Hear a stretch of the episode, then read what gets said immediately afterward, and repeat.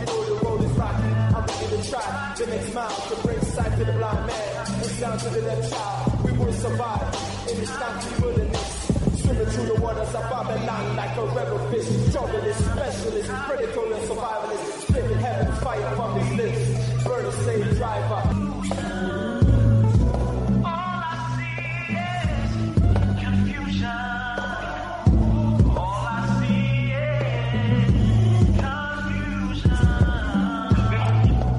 Welcome, listeners, to Time for an Awakening on Black Talk Radio Network, new media for the new millennia.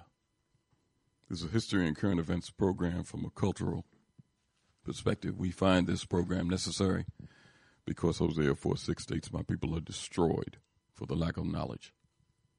But we as a people will turn this around. Proverbs 4 7 states, Wisdom is the principal thing, therefore get wisdom.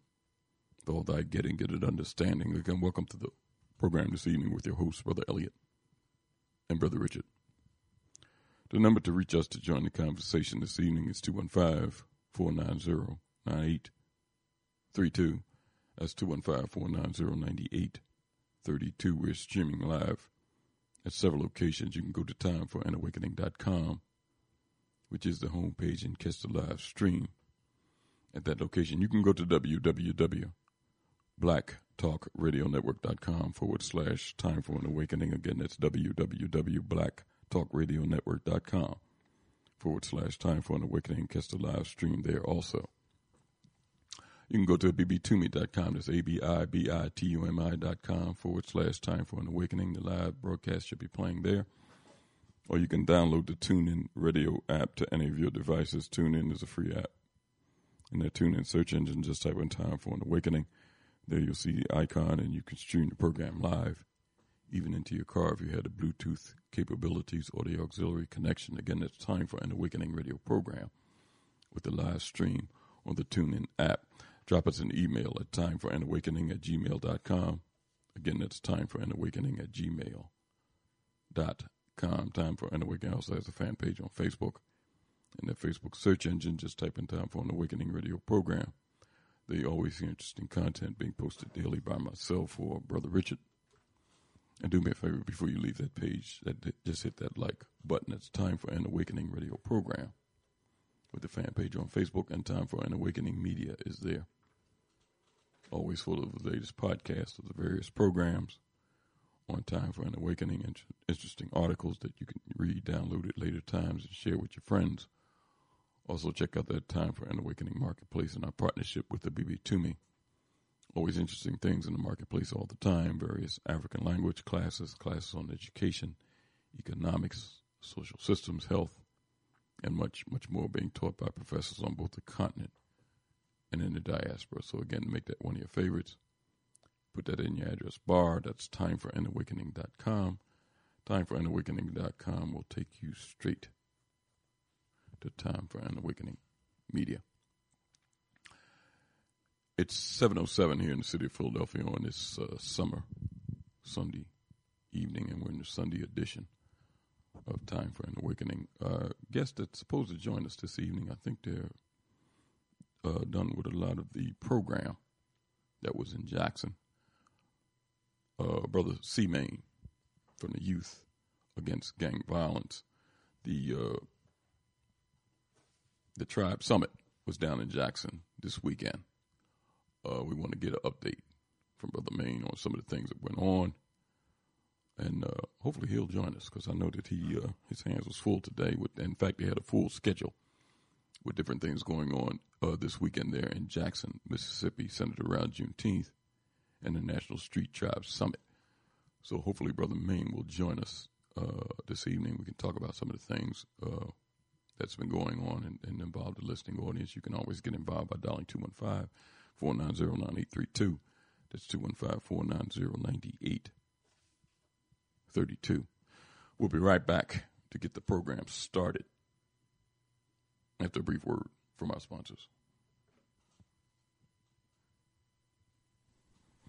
Mr. Moderator, our distinguished guests, brothers and sisters, our friends and, and our enemies.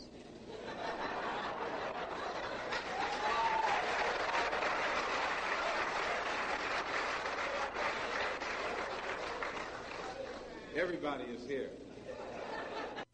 You are listening to Time for an Awakening Media, part of the Black Talk Radio Network. For podcasts or live programming, hit them up at timeforanawakening.com.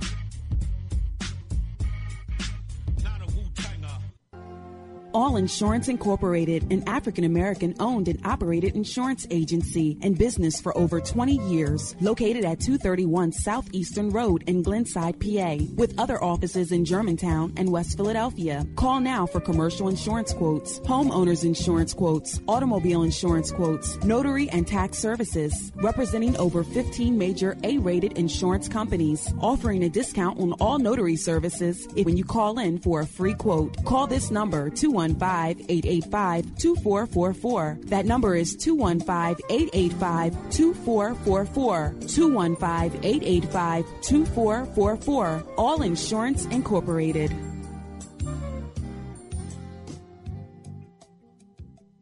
Before your roof becomes unruly, call Dooley. Dooley Brothers, specializing in shingle, rubber roofs, gutters, downspouts, and vinyl sidings. Call for your free estimate today. 215-224-3882. That's 215-224-3882. Dooley Brothers Roofing, the roofing experts you can trust. That number again, 215-224-3882. 215-224-3882. Before your roof becomes unruly, call Dooley. RG Electrical Inspections provides electrical inspections for realtors, licensed electricians, and homeowners. Licensed and insured underwriter, serving Philadelphia and surrounding area. Call today, 484-268-9837. Overworked? Suffering with an underperforming company, headache customer staff or vendors? Or are you a startup who wants to get it right the first time and avoid the costly mistakes? We turned a $24,000 a year odd job handyman service into a seven figure high end custom home builder and commercial contractor licensed and operating in three states. This is just one transformation created for entrepreneurs like you in various industries around the country. Not what you're used to from accounting and business consulting? Well, welcome to New Business Solutions. If you're ready to go beyond advising, coaching, and training and get implemented results, call 301 244 9072. Let New Business Solutions apply the best comprehensive administrative, accounting, operations, human resources, management, sales, and marketing to help you actualize your vision for yourself and your company. From anywhere nationally, call 301 244 9072. Spelled new as in numerous on your device right now. Book your free consultation at newbusinesssolutions.com. History is a clock that people use to tell their political and cultural time of day. It is also a compass that people use to find themselves on the map of human geography. History tells of people where they have been and what they have been, where they are and what they are. Most important, history tells a people where they still must go, what they still must be. The relationship of history to the people is the same as the relationship of a mother to her child. From antiquity to the present, our people need to develop a new paradigm. It's time for an awakening with your host, Brother Elliott. Sundays, 7 p.m., Fridays at 8 p.m. For podcasting or live program scheduling, hit us up at Time for an Awakening at gmail.com.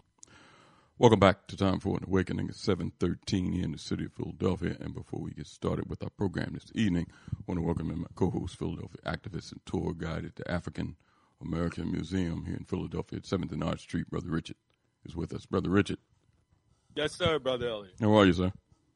Uh, I'm doing fine. You know, um, in the spirit of Juneteenth, and in the moment that I hope that for 2022 we um, recognize um, freedom and emancipation um, to keep developing our point of view of what that means to us as um, we um, gather with some state recognition, but we gather amongst ourselves to really define, continue to define, not what freedom means universally, but what freedom and emancipation means to us. So, um, um, seeing that the activities and hearing people talk about the activities of Juneteenth, um, it might be the possibility that that's what we're engaged in.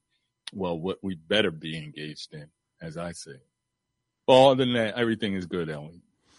And you know, Richard, uh, listen. While some of the, some of our people are uh, remembering our ancestors, remembering their struggle, and uh, kind of jubilant uh, around this particular day, uh, we need to remember the seriousness of what we're dealing with here in this country, uh, the seriousness of where we're heading, uh, the necessity to not only rally our people, but to be concerned about the welfare of our babies, both young men and young girls. This past weekend, in fact, we uh, had Attorney Shabazz and uh, Brother Jabu on uh, last week, this past weekend, this weekend, uh, Juneteenth weekend, uh, down in uh, Jackson and Natchez, Mississippi. They had the uh, National Street Tribe Summit. The gathering of the great armies was today. It was self defense classes going on yesterday. And I'm happy to have with us this evening Brother C. Maine, he was one of the men instrumental in uh, organizing the Street Tribe Summit. Uh, Brother C. Maine is the youth uh, uh, against gang violence. Brother C. Maine is with us this evening from uh, Jackson, Mississippi. Brother Maine, are you there? Yes, sir. I'm here. Happy to have you with us tonight, brother, on Time for an Awakening with myself and Brother Richard. Yes, sir. The blessing is mine. Gratitude. Brother Maine, uh, let's uh, let's kind of get right into it. Before we kind of do a backstory on yourself and uh, you being an activist and what you're doing, uh, talk about some of the things that happened down in Jackson and uh, Natchez uh, for our listening audience all over.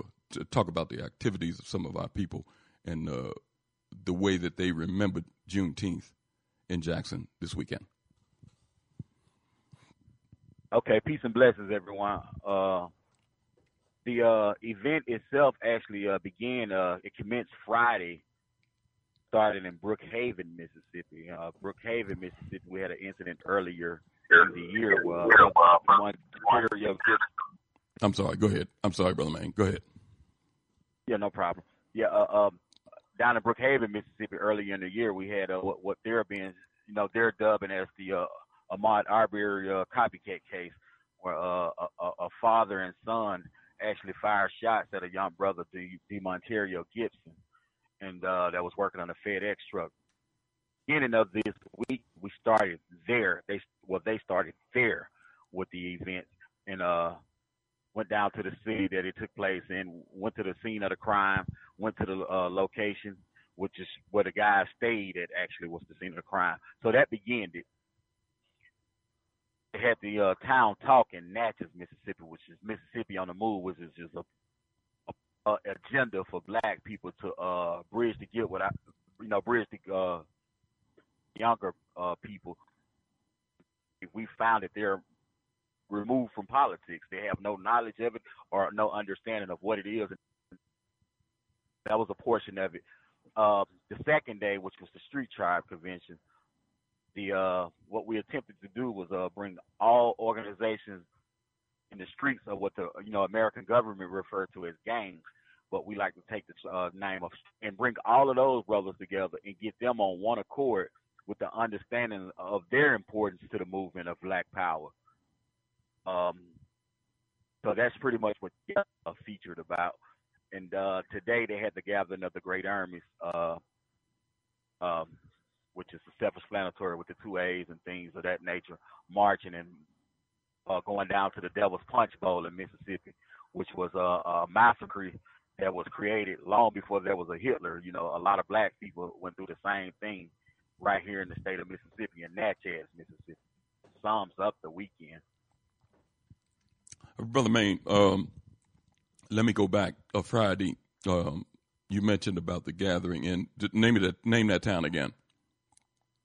Brookhaven, Mississippi. In, uh, in Brookhaven. Now, it did reach the national news about the brother that was fired upon. I don't know whether he was hit, but he was fired upon while doing his job by two white individuals down in that town. Um, I don't know whatever happened with that. Uh, it's a lot of these stories that go on all over the country that gets buried uh, in the quote unquote mainstream news or white white press. But talk about what has happened around that case and the feelings of the people, not only in Brookhaven, but in other areas of Mississippi around this these terrorist attacks. Just talk about it from your perspective, because I don't know whether you're from Mississippi. I know you're there now, but talk about the feelings of our people uh, down there. You, you're on the ground. Just talk about that. Let our listening audience know how the people feel. Yes, sir. Uh, uh, I'm I, I am from Mississippi, even even though I'm not from Jackson or the area where it took place. That's more southern Mississippi. Okay. I'm from uh, the Mississippi Delta area, which is northwest Mississippi.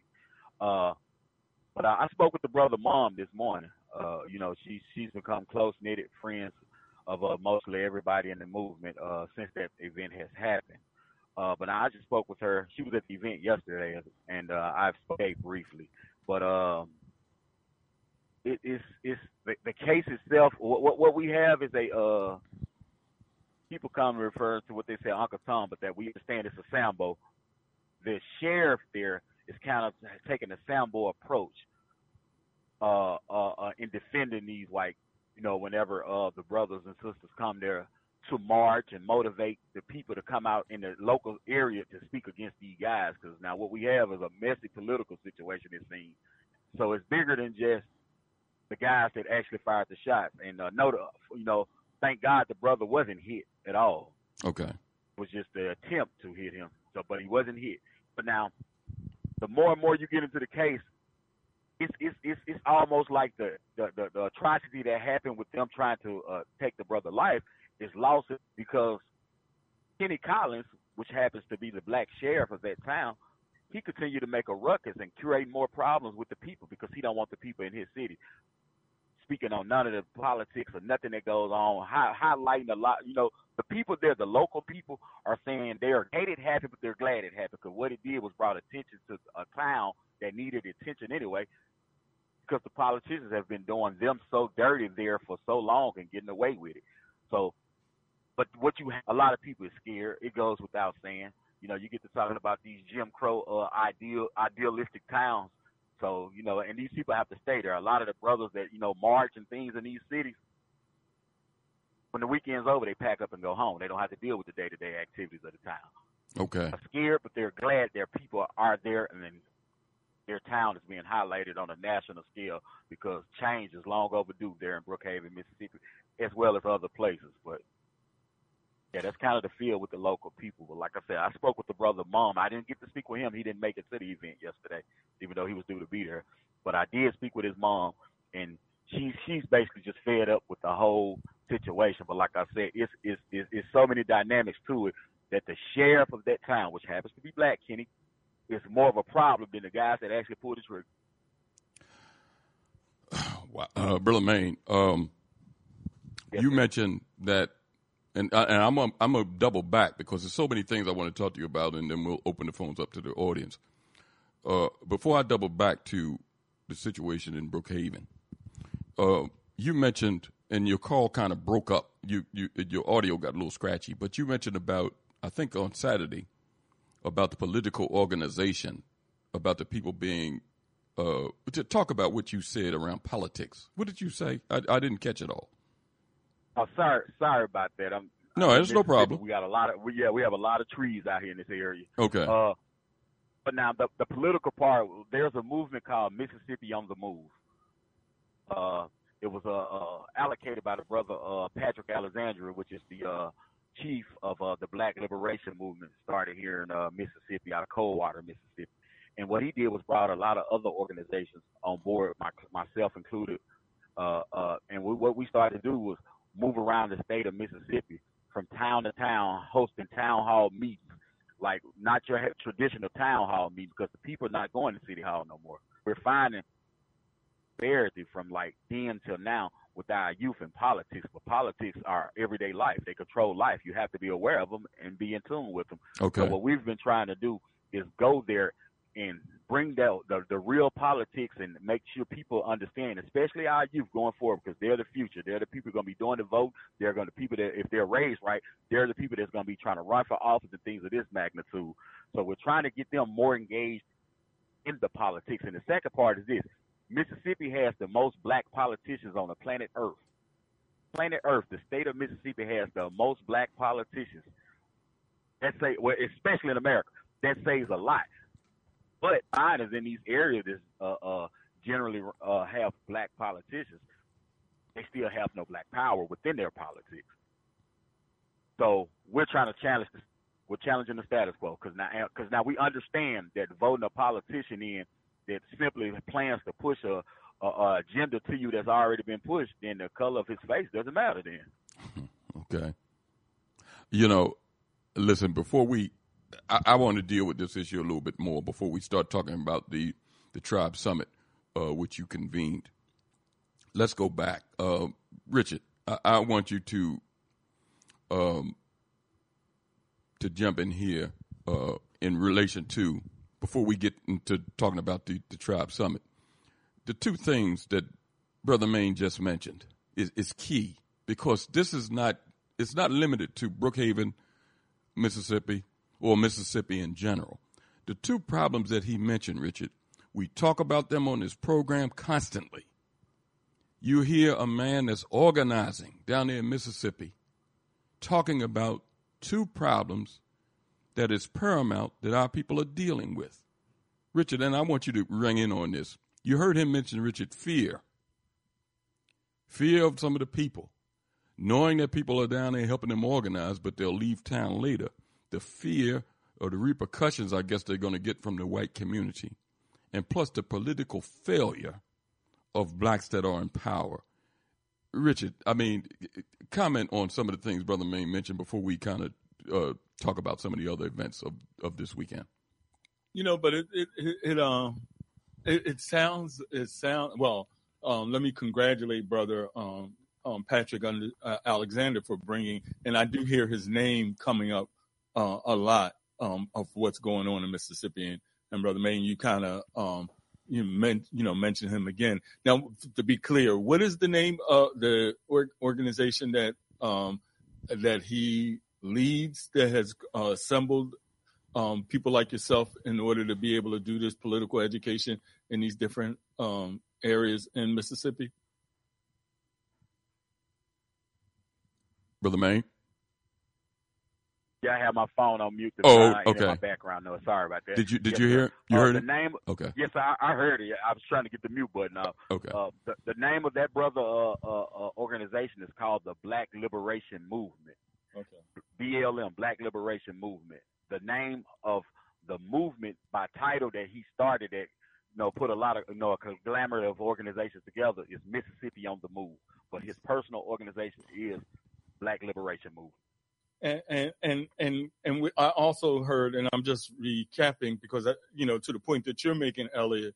Um, it sounds like, and I, I hate to use the historical um, reference, but it sounds like what SNCC did when it went into those communities and organized at the local polit- at the local level politically. Um, Brother Maine, would you make that correlation that what y'all are doing in going into those communities specifically is like that in the sense of actually tapping in, I guess it would be more specifically, this generation of of of political uh, to raise the political consciousness of the people that live within these communities? Absolutely, you can make the correlation. As a matter of fact, the uh, spirit of what we're doing here in Mississippi is the spirit of what we're doing here in Mississippi is uh, a reflection of the ideal of Carmichael Stokely, uh, Kwame Ture, uh, Ashe. Uh, that brother inspired what we call Mississippi on the Move today. And and and and what and what and what you're saying. So I guess the you know to uh, to the point that you're raising here, uh, um, the the because the concern was even then that um, people coming into Mississippi because and we can't we can't lose sight of what's what's going on if I understood right it, because when we look at it in the context of Juneteenth and we look at it in the context of the of General Order Number Three of of what those um, um, Africans were um, under in Texas, they it wasn't that they weren't aware they they were under a a, a Confederate um, army occupation. So what I'm hearing, which is is different today, there's two levels of occupation. Correct me if I'm wrong, brother Maine. One is the um, white the the the white general um, oppression that exists in Mississippi. The other is, and I think you said Mississippi has the most black elected official than anywhere. Yeah, and, and you made it broader, not just anywhere in this country. Um, so that um, black people who live in Mississippi have double power um, relationships that they and they're concerned about people coming in who may just leave them high and dry um, if they just come in and excite them and then leave. Is that what you, is that the interpretation I should take from what you said? No, sir. No, sir. Let me let me correct that. That that that wasn't why why I was uh, uh attempting to lead that conversation because I, I I don't know the truth.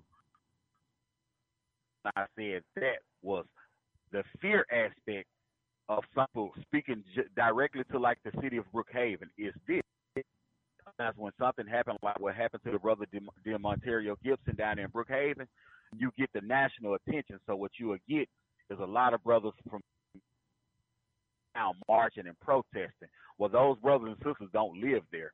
So Monday, I mean, uh, uh, uh, Friday through Sunday, while they are there protesting, it's cool. But then they leave Monday through Friday. The local people fear that the people there uh, uh, uh, in put power, like the Kenny Collins, the black sheriff that's making life hard for everybody once they come there, they will continue to harass them on a broader scale because Monday through Friday they got to deal with them, not just on the weekend. Mm-hmm. That makes sense. And and Elliott, that's and and you're saying you're you're raising what we raise all the time is the type of of how black political um, appointees do more the service of white power than be more of of servants to the black community that they're there. And here is a sheriff if I'm uh, if I'm hearing right, that is more like an overseer um, that the people in the community must fear. Is that that's was that the point that you were making, Elliott? Yeah, uh, yeah. Not only uh, uh, not only the black the failure of the, the, the so-called black leadership, but also uh, uh, white pressure because it's always that that unseen hand, or you can see it, that's that's manipulating these black politicians a lot of them are not doing it on their own or not acting on their own, although some of them, uh, uh, uh, their motives are questionable. But a lot of them are being directed and black faces on white power. So we got to look at both of them because uh, uh, you hate to say it, but both of them, and when I say both of them, we already had a natural enemy. But some of these black politicians have almost become enemies to black people. You got a guy down there in Mississippi, this Bennie Thompson, He's more interested in, in going after Trump and these whites that ran up in that Capitol than trying to do something about this white terrorism that's happening on black people that's being protected by authorities. You got that incident that happened in Buffalo. The, the Justice Department head went up there the other day for a photo op and walked around at the Mark Thompson Market. I don't know whether you saw it on the television. But nothing is said anymore about the people that was involved with this 18 year old white boy. He's like the low hanging fruit. They're going to throw the book at him, try to get him for the death penalty and all. But what about those other 25 people that was involved with him?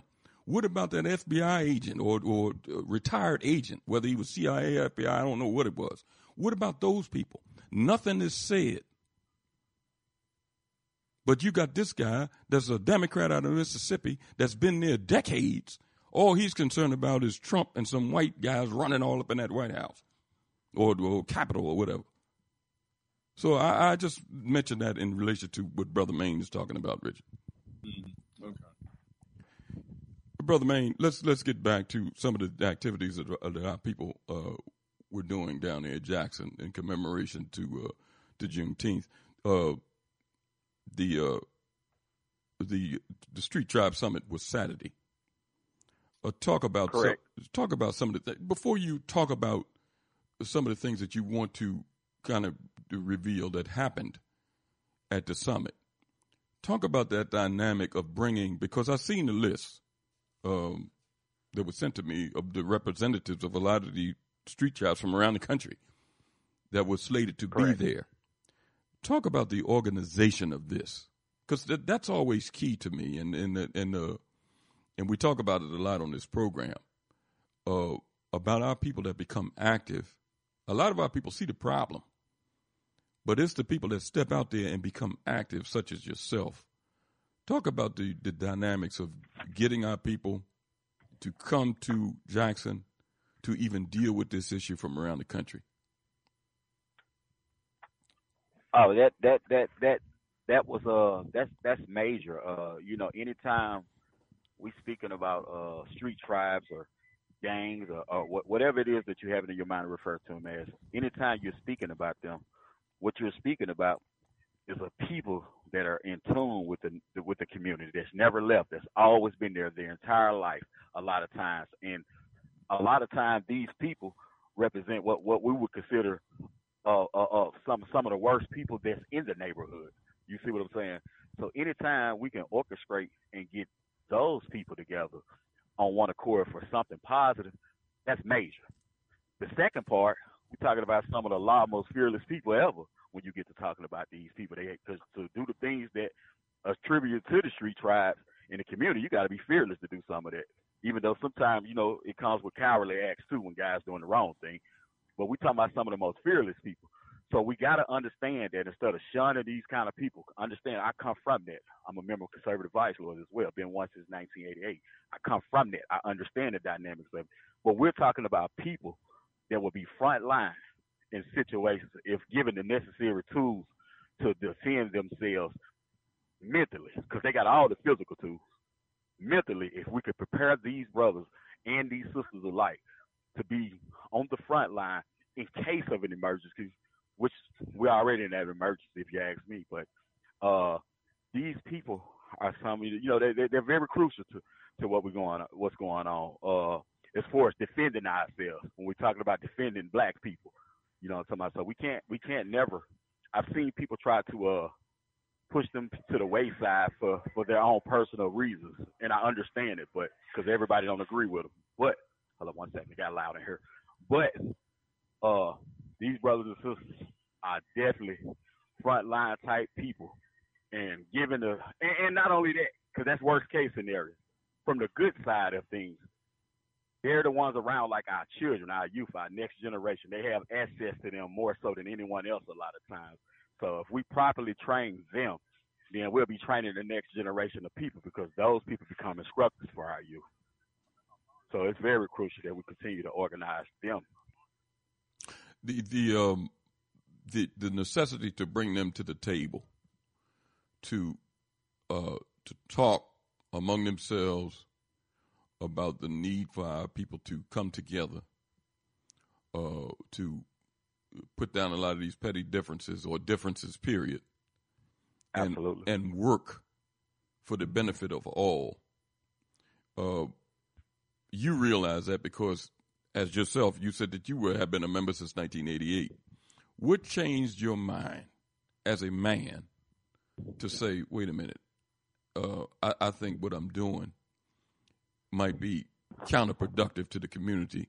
Let me try to organize these men to see what I see. Talk, talk about the awakening that happened to you that you're trying to uh, get the other men to understand. Okay, the, the, the, the awakening for me ironic as this may sound, was I began I began to be a real vice lord.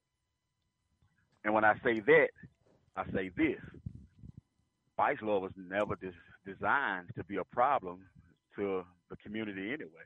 It was designed actually to be a first line defense for the black community from the beginning. The literature that's attached to vice lord was designed to educate the black man to stand erect and bring himself above all turmoil and all his problems in the community.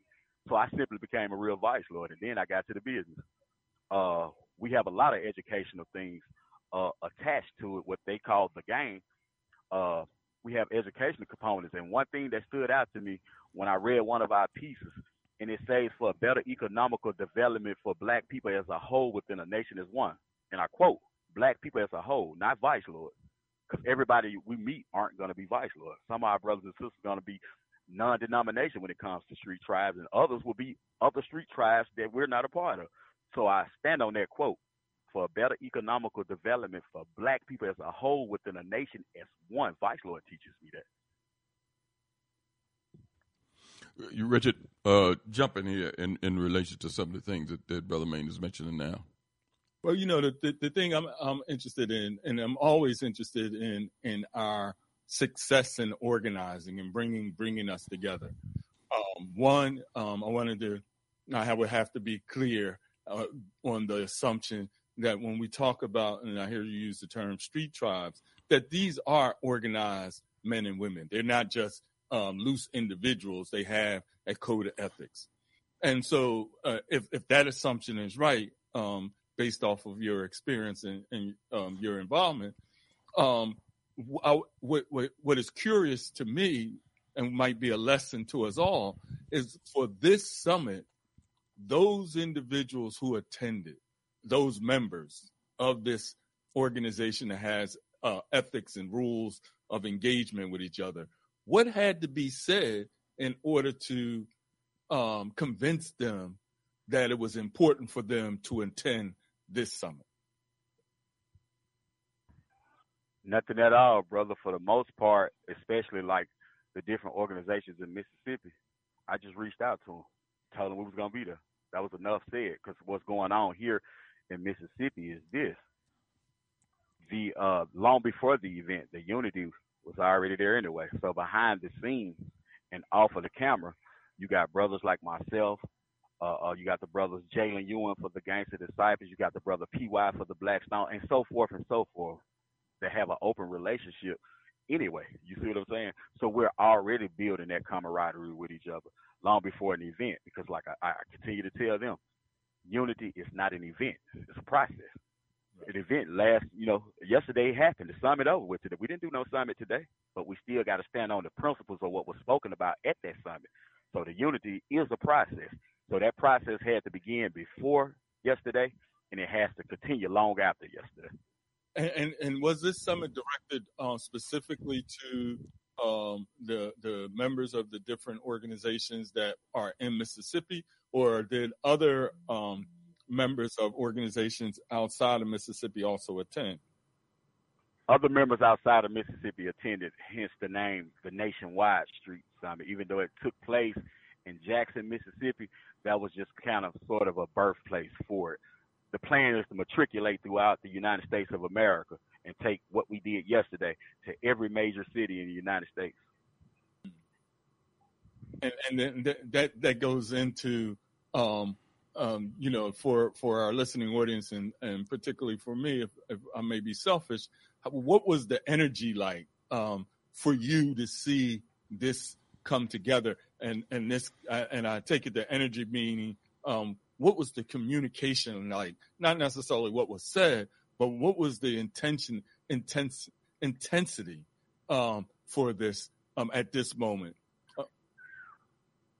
the the first word that'll go to mind for me would be magnify uh, uh, uh, and electrify. And, and the reason I say that is this: how many situations in recorded history do we have a hundred plus black people that don't necessarily agree with each other, that is predicated a lot of times from a background of violence, standing in peace and you know what I'm saying with each other with a common goal. That's rare. you know what I mean? So yeah, that that was lit uh, uh, if if I could use a term that's used commonly today in the community. that, that was lit. You say the fire fire was there. Yeah. and yeah, I mean it's, it's, it's important for us to, to hear this. And Elliott, if I can ask, um, you know, one more question that, that formulates in my mind, and giving our audience, you know, an opportunity to be able to see that, you know, one, um, men like yourself um, in communities um, all over, especially since the day is Father's Day, and we're all claimed to be whether we're we have biological children or not. We're we should be um, a representation of the father of what I would say the nation management that we should be exhibiting, no matter how we do it, as males, as men, as ones who've taken responsibility. And so the the if there was for me to ask um, with the at another point, and you said Mississippi is, has been moving along anyway, those members of those different groups.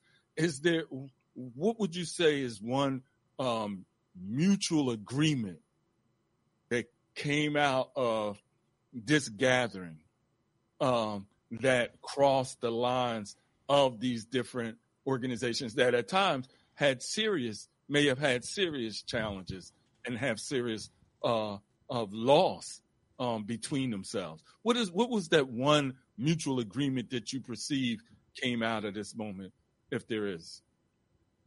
If if, if there was one thing that I can point to that uh, I would say came from it was the understanding of what we was there for, the magnitude of it. Meaning, uh, you know, you can you can unify with someone for various different reasons, not necessarily just anything productive, but the understanding of why it is important, why it is imperative that uh, these street tribes be in uh, communication with each other and on one accord. I think that was the one thing that I can point to because now it, it, it's, it's formulating into an agenda. Because sometimes, you know, we unify and we do it just to keep peace in the neighborhood, which is fine. But now there's an agenda behind that peace you know, now there's a goal set, there's a mark reached. There's gonna be someone that want to reach back out to someone and say, "Hey, I got X, Y, and Z going on. What y'all putting down over there, so that we can put that together to do us some good." If I had to speak on one thing that I personally took from that that maybe do us some good going forward, is that not necessarily unifying, but unifying with a common interest. And you know, Elliott, um, one thing, and, and brother Maine, I, I won't um, raise this with you, but I'll, I'll raise this as a point of, you know, a historical concern because we've had these moments before. And you mentioned even, um, as you said, to be to to be a real, you know, bringing to a part being a real vice lord.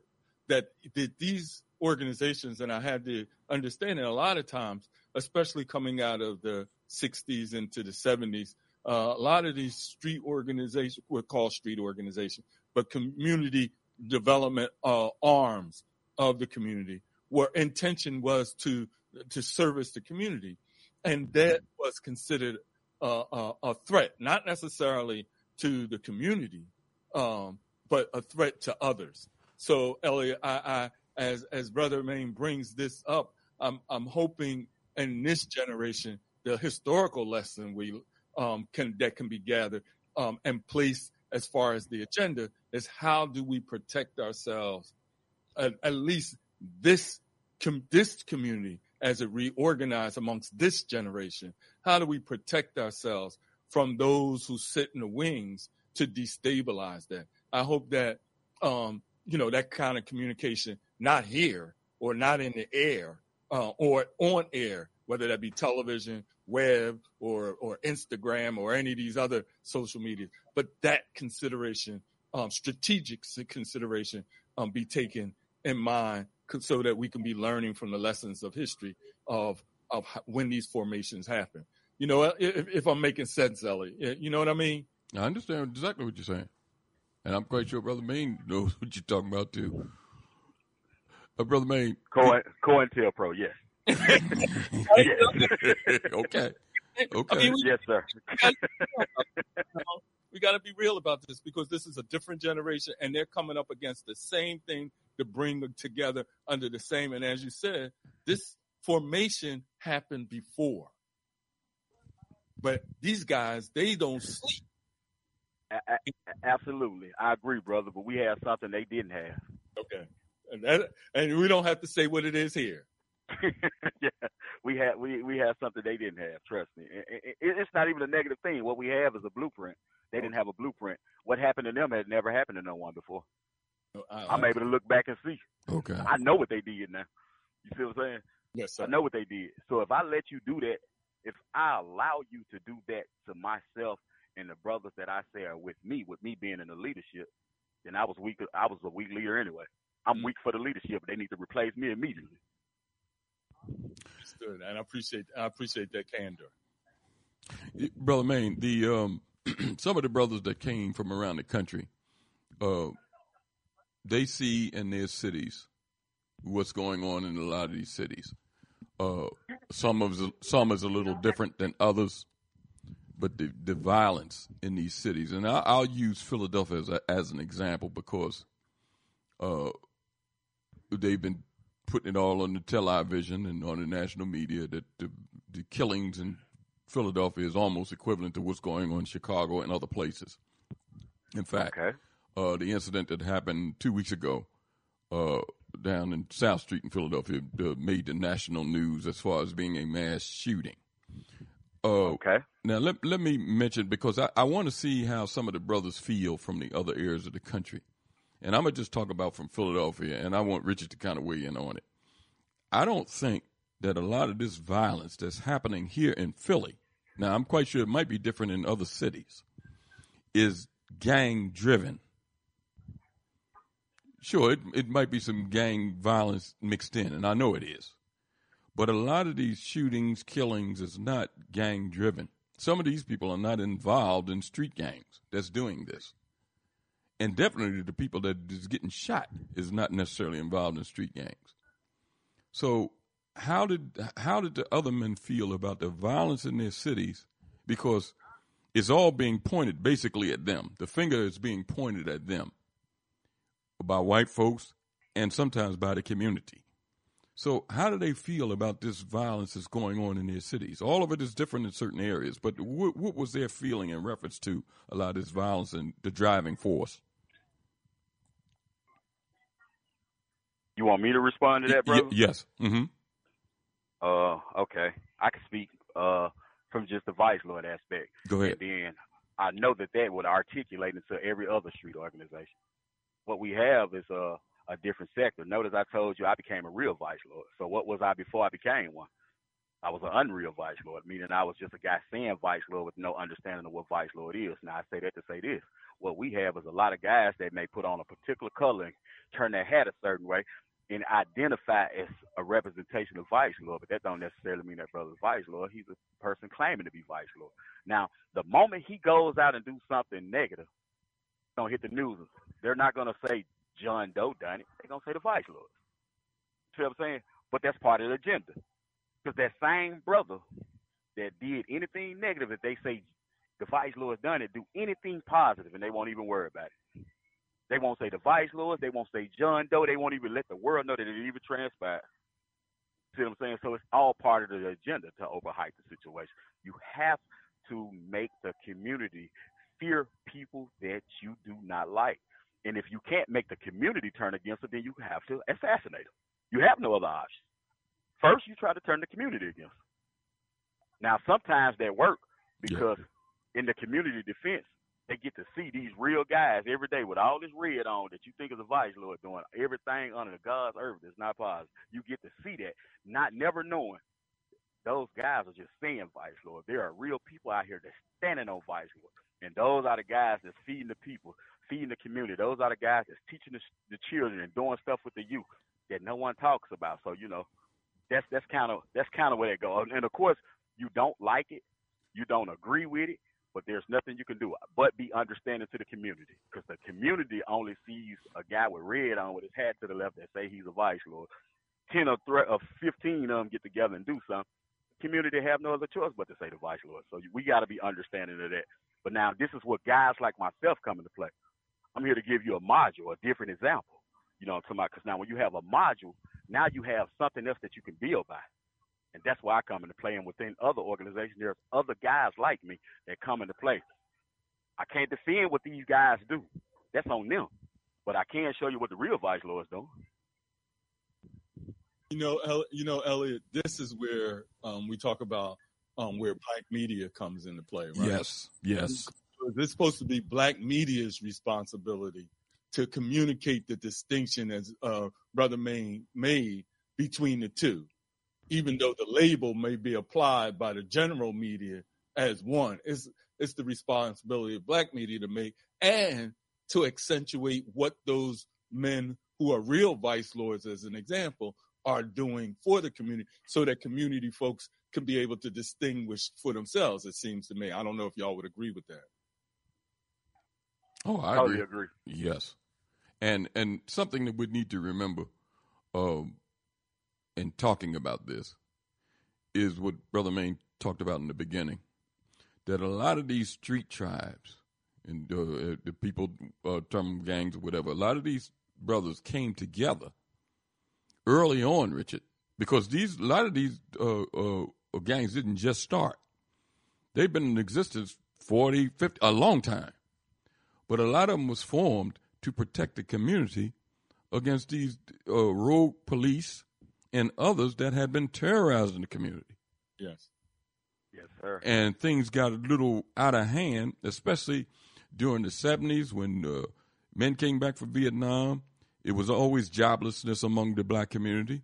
So uh, the government and the so-called powers that be interject heroin into the community and some people picked it up and seen it was a money making venture. I guess it wasn't moving fast enough for them because in the 80s they introduced crack out there in, in uh, L.A. and they did it through street tribes or street gangs. Uh, Ricky, uh, uh, some of the other folks, I'm not going to necessarily Right. mention names, but they use some of these people to introduce a lot of that stuff into the community. So, but that wasn't what a lot of these, according to uh, Brother Maine, and and we see that knowing it here that a lot of these uh, men didn't organize themselves to terrorize the community. They organized themselves to protect the community. And I, and I have to add, it seems that in this moment, um, and I have no, it's all it's all subjective, it's all anecdotal. Um, the next when you you raise those two, because there's no way the amount of guns that are allowed that are moving around in our community are just so happen um, being sold. Well, they definitely ain't being sold over the counter. So um, this is another type of commodity that's being um, infiltrated in the community, it seems to me. And it's easy for uh, symbols of, say, using an example, if you don't mind me, um, Brother May, vice lords like to pick them up and not be disciplined in how to use them, when to use them, and who to use them on. Absolutely, I totally, I, I, I totally uh, agree. And, uh, and and since we always using history as a reference, violence is not the problem. I do not agree with nonviolence. Simple as that. I would never agree with it because a nonviolent man is a defenseless man. Simple as that. Violence has always existed. You can go to the Holy Torah, you can go to the Holy Quran, you can go to the Holy Bible. Long before there was you and I, someone committed violence in the act of God to move forward with what the world was going to be. The reason is what we need to get to. The purpose, the reason of violence. Now, if you're out here committing violence for nonsense, you part of the problem. It's that Right. simple. But if violence is what it takes to protect us, then violence it shall be. Right. Won't be no killing without a killing, in the words of Jeff Fort. Won't be none without it. So violence ain't even the problem. It's why people are doing violence, why they're committing these senseless acts. It's the real issue. It's not violence. Because now everything that was ever done to us to get us in the condition that we were in was introduced to us through violence. Yes. Yeah, peace will get you killed, man, with the wrong people. No, oh no. what, what he said? That nonviolent stuff will get you killed. Man, Stop. to get you killed, brother. Uh-uh, stop. You stop. Okay. We're going to take a brief break, and when we come back, we're going to continue the conversation with our guest tonight, uh, Brother C. Maine. Uh, he organized the National Street Tribe Summit that was part of the Juneteenth recognition down in Jackson and Natchez, Mississippi over this weekend. It just ended today. You can get involved in the conversation by dialing 215-490-9832. That's 215-490-9832. Brother Maine, stay with us until after the break. We'll be right back. Yes, sir. No problem. No problem. Okay.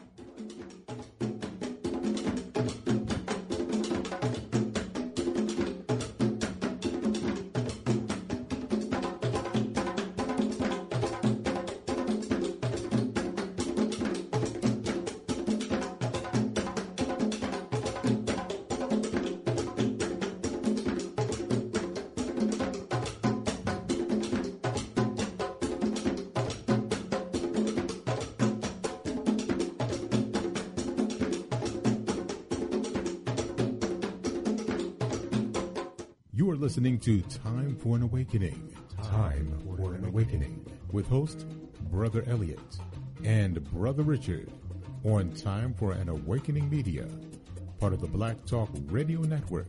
For podcasting or live program scheduling, hit them up at timeforanawakening at gmail.com.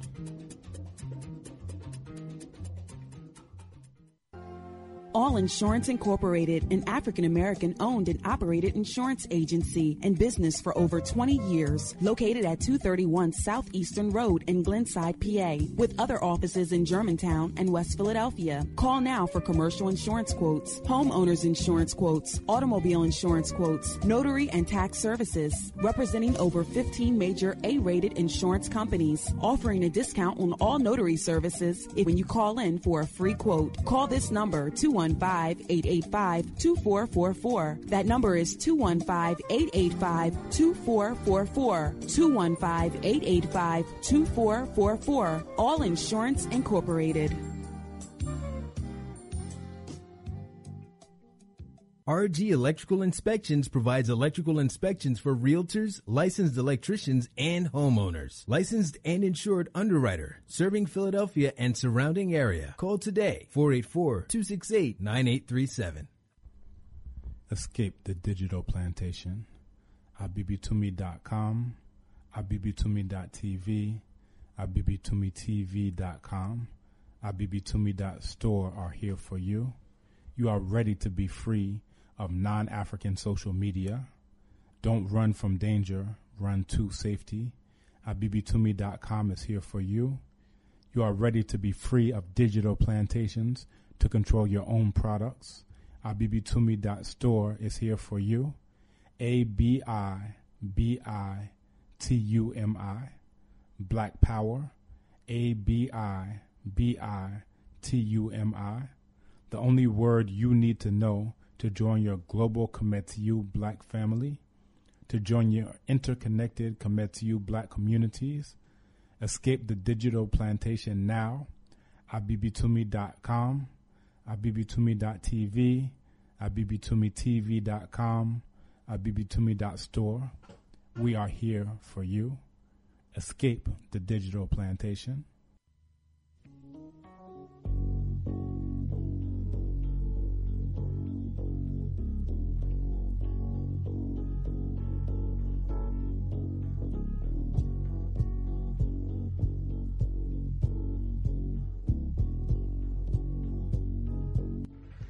Know that this problem needs to be solved and we can't keep relegating it to generation after generation because a few of us got a little money, a few of us got positions, a few of us have wealth, while the masses of our people are going steadily down. No one man can rise above the condition of his people. See, brother said responsibility. Is it is it that we should let them take responsibility to do for us or should we pool the knowledge that's at the table, the power that's in our community, the wealth that's in our community to change the harsh reality of black life in America? We have to do the job of fulfilling the black agenda. Thank you.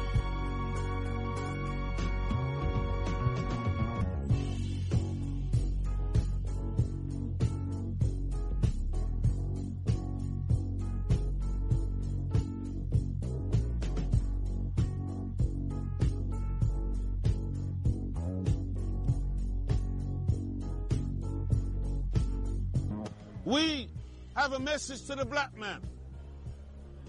Because the black man today is a man who has been made now almost into a laughing stock. Nobody takes the black man serious. We're just used to be somebody's tool. We are the sportsmen. We're the singers and the dancers. And we're also labeled as the pimps and the criminals and the drug dealers and the killers and the vagabonds of society. We're the bogeymen of British society and other Western systems. And we want to dispel that lie and destroy those myths and put the black man back on the map where we belong. Who is the black man? The black man is the original man. If it wasn't for the black man, no other men could be on this planet. We are the fathers of humanity. We gave birth to all of you.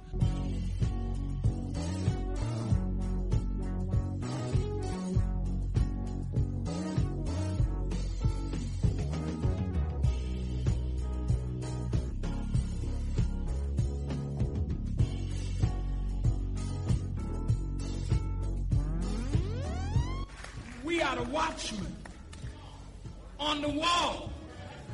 You are too. You watch with a political eye. We watch from a spiritual eye. But we're supposed to be the watchmen for the people that vote for us. The sad thing is the people vote. but They don't give you the money to run your campaigns. So here come big business. How are you? How are you, Judge? How are you, Alderman? How are you, Congressman? How are you? How are you, Reverend? well, what can I do for you today, Reverend? You can't do nothing for me. See, that's what we got to be careful of. We got to be careful of who we bow down to. You see, when you get in your congregation and you talk this Jesus, this powerful Jesus that's sitting at the right hand of the Father with all power in his hand, then you go with your hat in your hand to the governor, to the mayor, to the president, begging for some crumbs.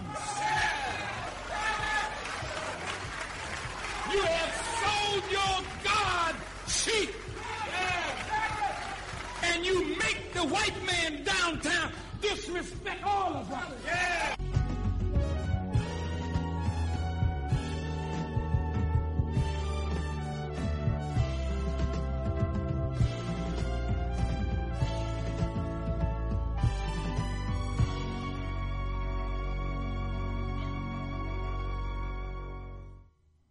Time for an Awakening is a proud part of the Black Talk Radio Network, the number one independent black digital and podcasting platform. Welcome back to Time for an Awakening. It's 8.07 here in the city of Philadelphia, and we're in the Sunday edition of Time for an Awakening. Our guest this evening, uh, the organizer of the National Street Tribe Summit that was part of the Juneteenth recognition down in Jackson, Mississippi. Our guest tonight is Brother C. Maine, uh, Youth Against Gang Violence. Uh, he was the the main drive behind the National Street Tribe Summit in Jackson. Uh, you can join this conversation by dialing 215 490 9832. That's 215 490 9832. Uh, Brother Richard, let me um, let me say this before we bring uh, Brother Maine back in on the conversation. You know, we, we had a um, last week uh, we were talking to the chair of the uh, vice chair of the California Reparations Task Force, who was a an elder minister. That uh, you know, Richard. I think we just lost uh, Brother Maine. Hopefully, he'll call right back. His call must have dropped. But uh, I want to say this. You know, he was on talking about the uh, activist work that was going on in California, and we had a brother that calls periodically that said that he's in the streets or he was from the streets. You remember the call, Richard? Um, this week, because on this program, we're going to always uh, highlight uh, our people that's active out here and doing things in the community. So this week, uh, Brother Maine is on, who organized the National Street Tribe Summit down there in Jackson. So hopefully, our brother will call tonight because he's in the street. And maybe Brother Maine can help him direct that energy to being productive and organizing in the street instead of just, uh, I don't want to say complaining, but highlighting the negative of what's going on in our community. Uh, listen, we're not exempt from that. We highlight the negative sometimes, but we're going to always bring people on that's trying to do something positive and organizing so that people can see that it's necessary work that not only has to be done, but they can join in and organize with them. So I just wanted to throw that out there before we uh, uh, just pick up our next call. Let's go to 404 in Atlanta. 404. Hey, hey, hey, Yehudu, Yehudu, my lord. Hey, Elliott, since you said something out last week, uh, them two, it's something about the water in New York, man. Both of them brothers disrespected their elder, man. Well, I'm not going. I, I, I, but, read yeah, I, Yo, I'm just breaking it down, man. That was wrong for them to disrespect their, uh, their elder, man. That's why I'm gonna leave it like that, man. All right. But uh, uh, getting to back to brother Maine, man. Okay, uh, Elliott. Ha- oh, before, before I go further, happy Father's Day, man. Just a holiday that we should be say happy, so we go further. Okay, because I ain't with all this partying, BSing, and shaking and, and dancing and shucking and jiving our people doing, man. Okay, I'm like my man, brother Maine. We at war, man. Okay, and, and we at war. Ain't no time for no shucking and jiving about no Juneteenth, man. Happy Father's Day. Okay, is my brother Maine, he still there? yes, sir. yeah, he's Got here. back on the line. Okay, brother. Yes, sir. I'm here. Thank Yes, sir. I, I, I want to thank you, man. I'm an elder, like 65, but look at here, man. We at war, and, and what you doing is a good thing, man. Cause see, all it is is redirecting our energy with these young warriors, man. We at war. I ain't gonna give that details about uh, the commands, but the, we got two things on our front. First, y'all young street warriors got to take care of the neighborhood, man. And tell all our brothers we can't be uh, turning on our own self. So uh, we soldiers, man. We need all our soldiers. So if you can redirect, re- re- redirect our energy of these warriors to just police their neighborhood, you walk up and down the street and pass it down the line say, bro, hey, we ain't gonna do this no more, man. We can't we be jacking up old grandmamas with their pocketbooks and stuff, man. Okay, that's the main thing. You got to control your own area first before you worry about the outside. All right, that's war talk. I ain't gonna get into details, man, because ain't no damn who listening and shit. So I, I, I'm a real soldier, man. Once you get them young brothers just just re- redirecting our energy, man. That's all it is, man. Well, we take care of our own spots and look, because when real men stand up, the little boys sit their ass down, man. Okay, that go from the elephants in the jungle, the lions, and all that. But you just tell our young brothers, hey, man, hey, we got to take care of the street first, man. Ain't no jumping on no old ladies and snatching pocketbooks and all this crazy ass stuff, man. Then you, you once you got that under control, your command center, you got that under control. Then you look out for the outside forces, man. You know what I'm talking about when I say outside forces. You know what I'm talking about. Y'all know what I'm talking about, man. Mm-hmm. I don't like to get into details, man. I'm a real soldier, man. A tactician. I study how to walk. All right? Okay, I'm gonna leave it like that. I don't want, but uh, something else, Elliott. Okay. Uh, uh, uh, what Richard said was about the media was imperative, man. That's why I'm sending you every black newspaper I can find digital. I'm sending it to y'all, man. I hope you're getting it, man. Okay, I sent you the one about my sister in California. Okay, uh, uh, with the California newspaper. And then I'm, I sent you uh, uh, to my man in Fort Lauderdale, Florida, Broward County, Bobby Henry. He got a, a newspaper, Westside Gazette, to let you know what's going on in Florida and California. I'm taking care of both southern coasts, man. Okay, that's how I do. I'm intelligence officer, and, and my man, I know about Mississippi, man. Okay, uh, my ex from Mississippi, Rankin County, and I worked in Mississippi, man. I'm gonna tell y'all something I, uh, about Mississippi, man. Okay, this gonna blow y'all mind, man. Hey, my man, you you remember it was a governor down there called Governor Phil Bryant. Y'all remember him? Know exactly what a European is. Okay, look at him. I'm finna tie this in. Now, I got information just from Emmett Till, uh, uh, cousin. Governor Phil Bryant is the nephew of J.B. Bryant, that devil that killed Emmett Till. Okay, and what he did, he waited till Miss Mamie Till had passed. Okay, that's when he ran for governor. He thought we forgot, but I was in Mississippi when he was running for office, and I kept seeing that Phil Bryant sign. I said, "Damn, that name sounds familiar." It didn't click in. It didn't click in when I was in Jackson and all that, man. I kept seeing that name that sounds jacked up. So then it finally clicked in. I I, I did a little research because they they got to scrub, man. These devils try to scrub all that. They, but but, but he he he's nephew of Phil Bryant, man. I got I I, I got that from his Emmett Till Emmett Till uh, uh, cousin. Okay, it's hard to find on the internet. They scrubbed it, man. Just letting y'all know, man. So Phil Bryant is the nephew of J.B. Bryant, man. That killed Emmett Till, man. That's how jacked up that place is, man. Okay? But uh, uh y'all doing a good thing and it's a new it's a new day. I can feel it, man. Especially with this Juneteenth right now, from last night to the day, I ain't seen no crime, nobody, no black people jacking nobody up right now, man. So the the atmosphere changing, man. So my brother, you doing the right thing, man. Okay, just go from city to city like you're doing, like y'all doing, man. I meant to tell the other guys was Mississippi on two weeks ago, but I forgot about Phil Bryant, man. But we at walk, y'all. Ain't no time for partying and bullshit and shaking and jiving. No son, we at walk, man. Keep your head on the swivel and, and, and get ready to rumble, man. Take care of the street first in the hood, man. That's the main thing, and then take care of the outside portions, man. I don't like to talk too much, man. But y'all know, I love y'all, man. Stay strong. And uh, Elliott, like my man say, all y'all up north, might as well come on down here, man. Okay, come back down here. The more blacks down here, the more we control the area, man. Just walk down now, man. Hey, listen. Just keep that in mind. Before yes, you, before you go, uh, yes, sir. What Brother Maine was doing down there in Jackson might be in correlation to what you said you experienced in L.A. a couple of weeks ago. Mhm. Uh, mention it, Yeah. You can mention it to Brother Maine. He might be able to go a little bit deeper than what you were saying. Yes, sir, brother man. I was in L.A. in Inglewood, in the hood, bro. I ain't see no Crips and no blood, nobody arguing. I was on Long Beach where Snoop and them hang out, man. In, in, in Long Beach, California, man. Right there in the hood, man. Walking around with the people.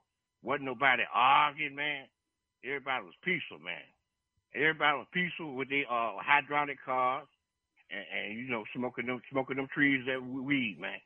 But everybody was peaceful, man. I, they showed me love, man. They, I ain't lying, man. They, they showed me real love in L.A., man. I'm serious, man. They lying about the Crips and the Bloods, bro. Everybody getting along, man. I live, my brothers and sisters getting along, man. They treated me like family, man. Okay, even the lady that uh, I sent you that newspaper, Miss Glory, that owned that Pace newspaper, Mm-hmm. bro. She treated me good too, man. She treated me good. So my mission is to spread her, her newspaper and, and all the news, man. Good news. We, it's a new day in America, man. We coming together now. I'm glad it's a little Juneteenth, so everybody wake up, man. Just for the ancestors, put the put the beef down, man.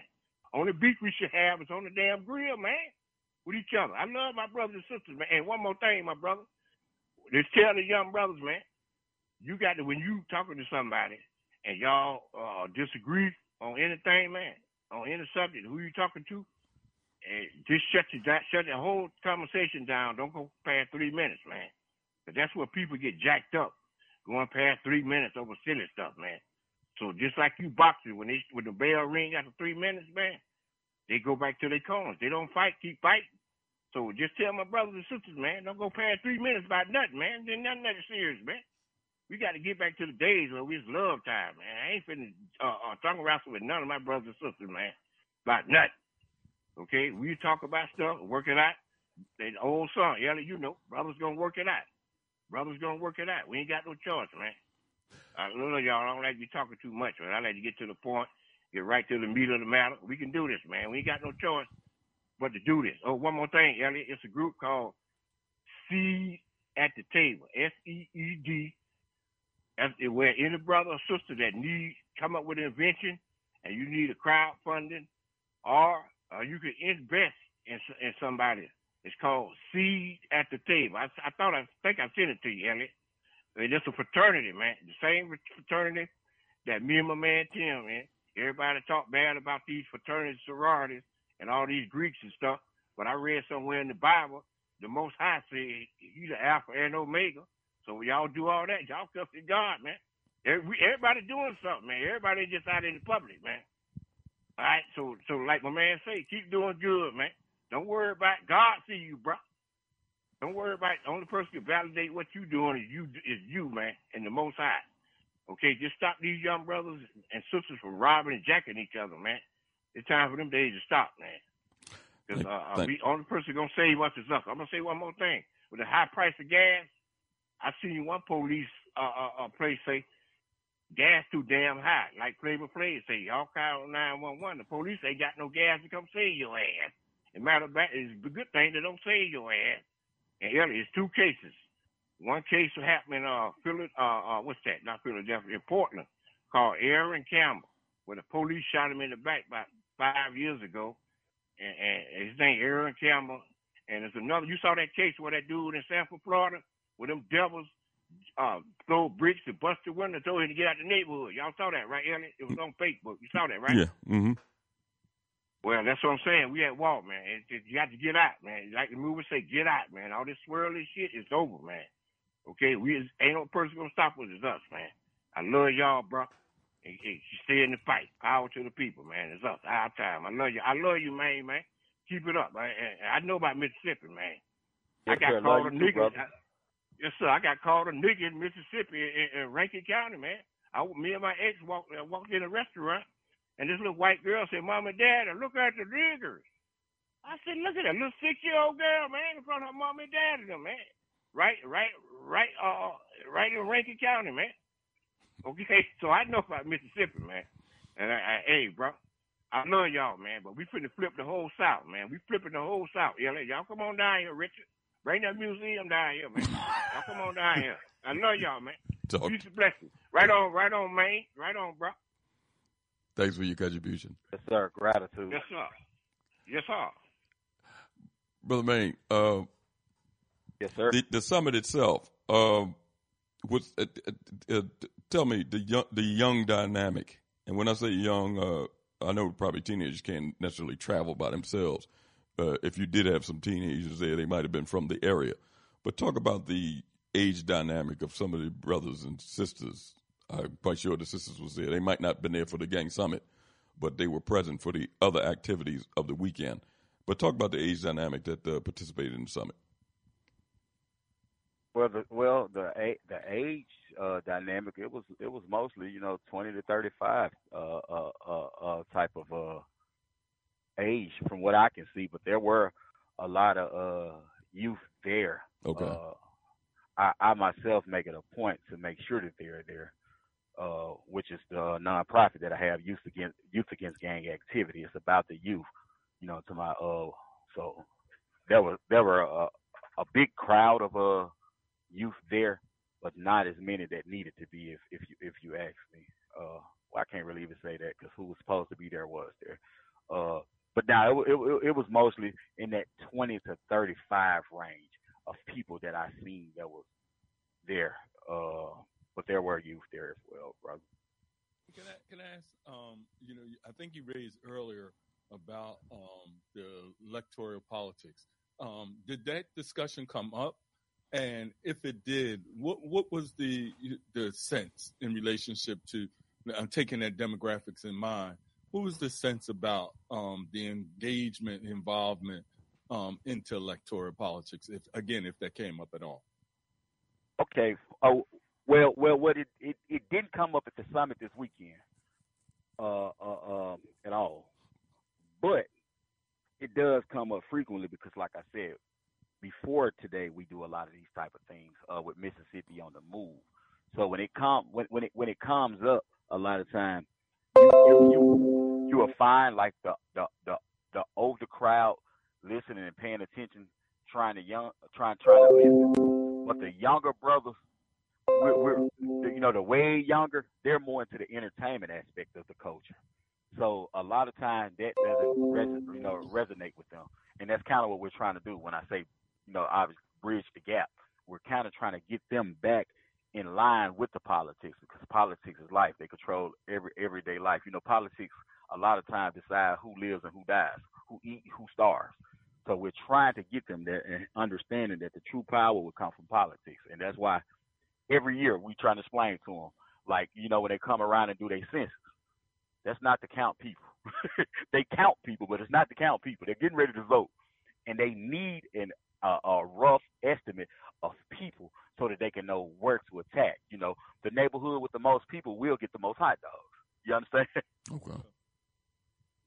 Yep. So it, it didn't come up this weekend, but it does come up a lot, especially at Mississippi on the Move town hall meeting because we've uh, geared that so that it has the greatest agenda of that is to get young people involved in politics because we understand that a lot of time politicians they're just going with you know a structure that was already put in play and once again uh, you can paint him as black as you can get him if he's going to get in office and push to you uh, an agenda that has uh, oppressed you for all of your adult years and, and, and children years, then then I mean, he's just a face. He's just a face. Yeah, we, we need people to enact policy when they get to be politicians.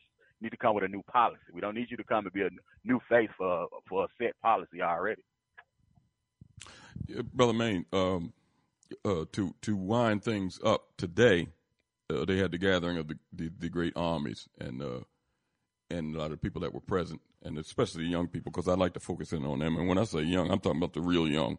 Got to see uh, black people in self defense mode, uh, marching with maneuvers and and weapons, and doing the things that the people need as far as protecting the community and learning self defense. Now, I think the first day was some of the self defense classes. Am I right?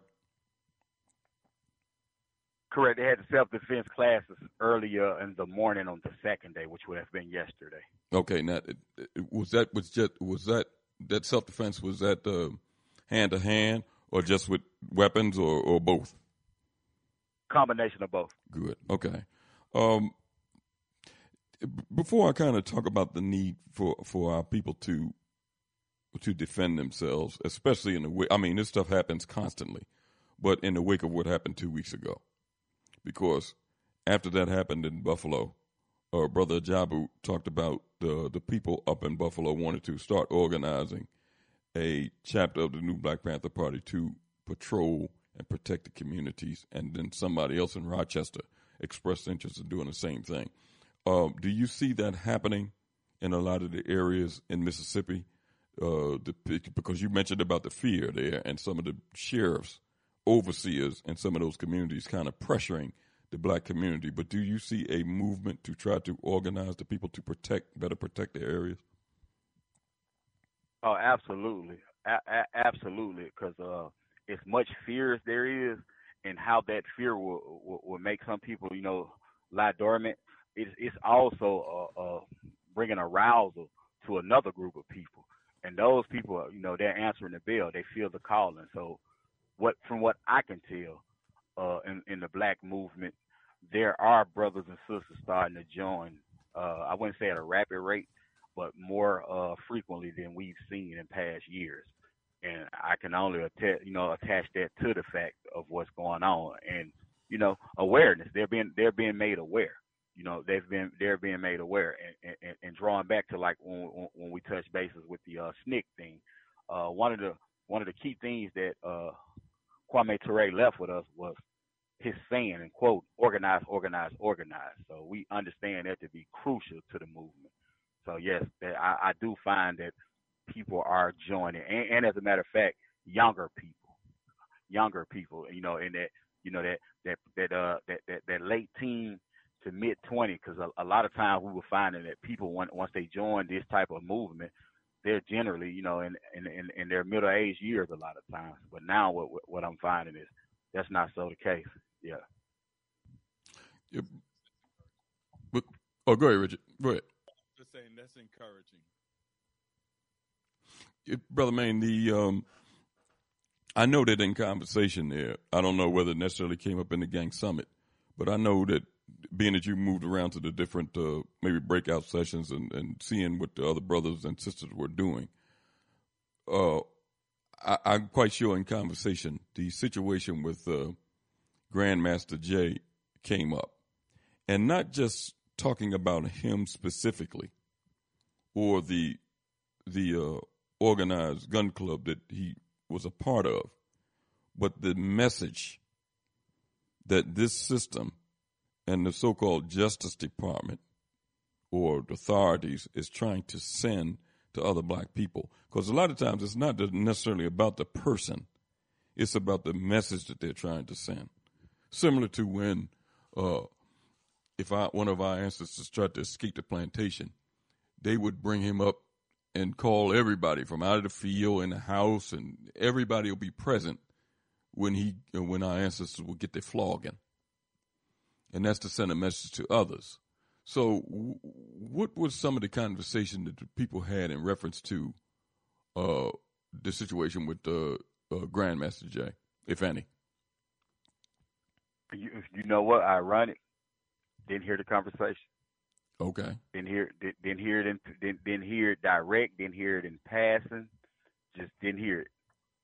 So didn't that hear it at all, brother. that tells me that they wasn't really moved by not necessarily his situation, but the message that the the quote unquote powers that be was trying to send. That wasn't going to stop them from organizing. In other words, that's what you're saying. Uh, If if that was maybe that was the residual effect of why, but I didn't hear it. Like I said, definitely not in a direct conversation, but I didn't even overhear it in a passing. Okay. You know what I'm talking about? I, I, I, I've not heard it so much that I'm almost not even sure what it's about. you know what I'm saying? Okay. Okay. And, and with that thought in mind, I'm I'm I'm interested um, in in your response about um, Buffalo. Um, did that come up in, at this summit, in you know, informally or indirectly, at all? Yes, yes, yes. Buff, Buff, Buffalo uh, has came up as as as these situations always will a lot of times, uh, especially with it being new and fresh. Uh, it, it it did come up, but now the thing that I uh continue to try to p- pardon me for one second, you guys.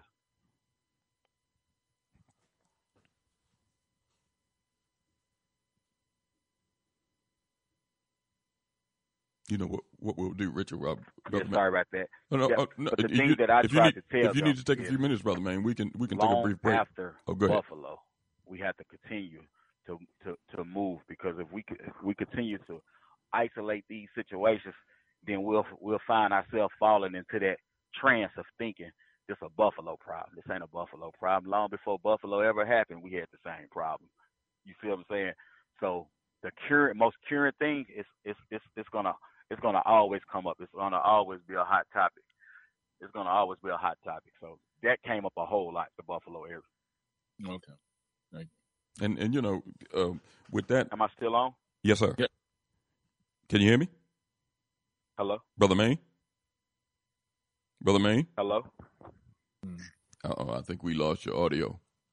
Mm, yeah, right. yeah, he might try to come back on. You know what we'll do? We'll take a brief break, and when we come back, uh, we'll spend a little bit more time with Brother Maine, and uh, you could give us a call too if you want to ask a question, comment, or anything else. Uh, with Brother C. Maine Youth Against Gang Violence. Uh, they organized the National Street Tribe or Gang Summit, however you want to uh, word it. It was a part of the Juneteenth recognition down in Jackson, Mississippi. Join the conversation by dialing 215 490 9832. We'll be, we'll be right back.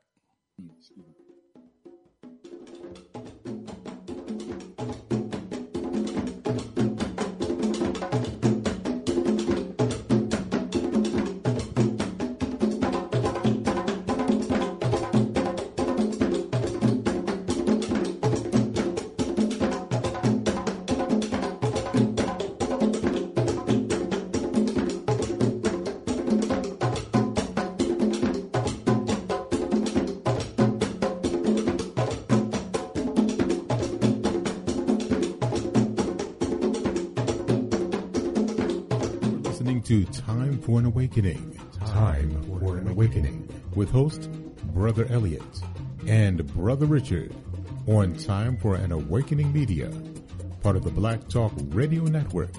For podcasting or live program scheduling, hit them up at timeforanawakening at gmail.com.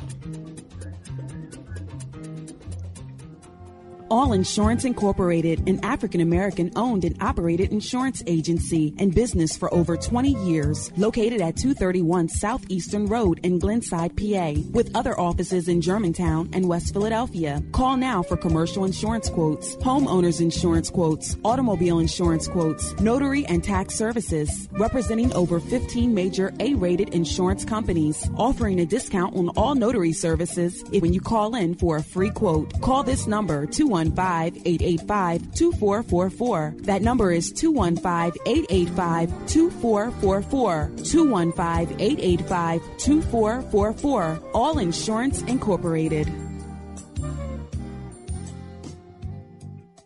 Before your roof becomes unruly, call Dooley. Dooley Brothers, specializing in shingle, rubber roofs, gutters, downspouts, and vinyl sidings. Call for your free estimate today. 215-224-3882. That's 215-224-3882. Dooley Brothers Roofing, the roofing experts you can trust. That number again, 215-224-3882. 215-224-3882. Before your roof becomes unruly, call Dooley. RG Electrical Inspections provides electrical inspections for realtors, licensed electricians, and homeowners. Licensed and insured underwriter, serving Philadelphia and surrounding area. Call today, 484-268-9837.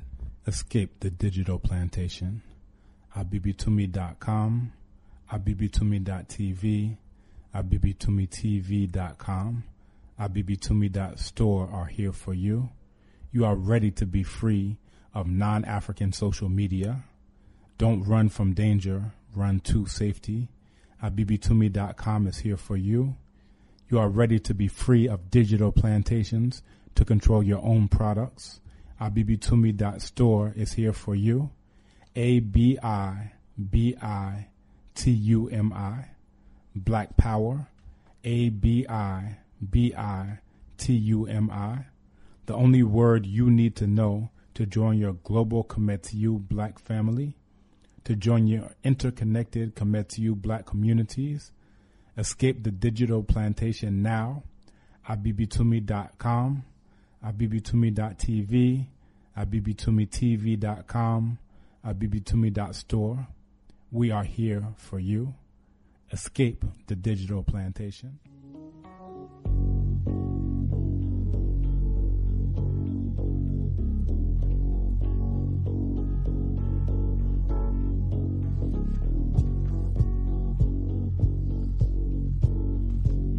I am an African. The death of my brother is also my death.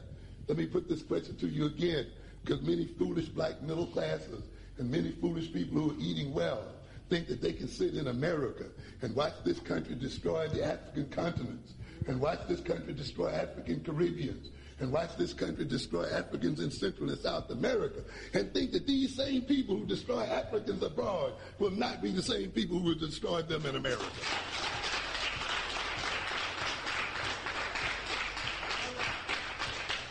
There are fools in this, this country who try to claim that they are not Africans, who claim that they do not see color, as if their not seeing color makes any difference in the world.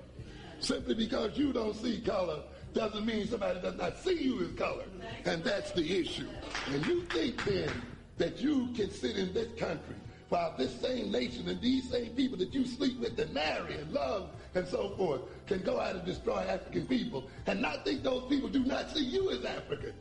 Even though you choose not to see yourself as African, you'd better think again. You're out of your minds and you're headed for death. You must understand that. Hide behind it. I'm an American. Ladies and gentlemen, these death and destruction of black people will follow those kind of abstractions.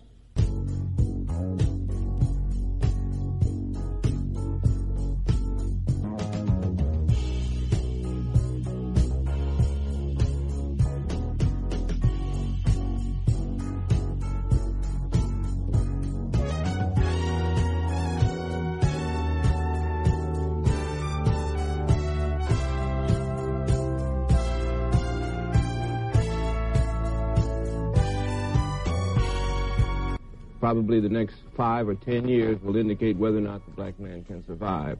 Our struggle for survival is a very real struggle, and the white man has prepared genocide for black people. Unemployment, the black man is no longer necessary. Unemployment is going to be a, way of life for black people. We are going to face increasing dangers and problems as the days pass, and we're totally unequipped as black people to deal with them. We're a part of a slave culture. We have no preparation. We have no black institutions capable of dealing with white racist institutions designed to serve only white people.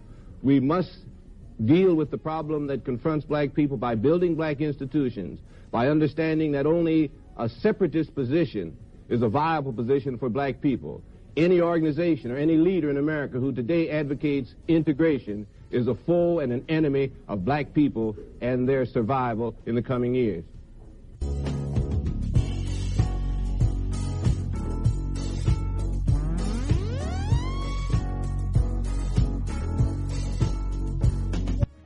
This crooked game of power politics here in America, the Negro, namely the race problem, integration, civil rights issue, are all nothing but tools used by the whites who call themselves liberals against another group of whites who call themselves conservatives, either to get into power or to retain power.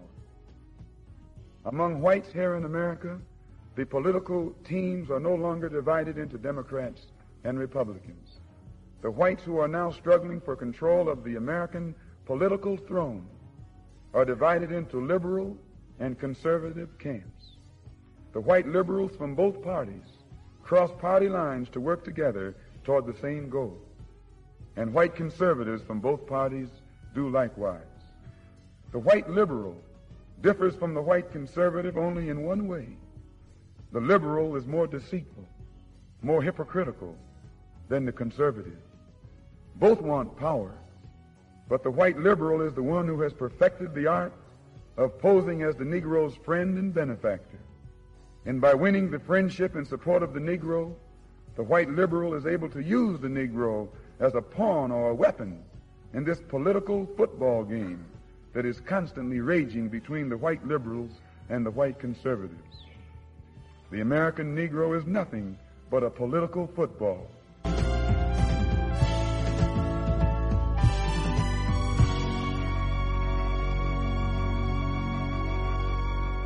You are listening to Time for an Awakening. Time for an Awakening with host Brother Elliott and Brother Richard on Time for an Awakening Media, part of the Black Talk Radio Network.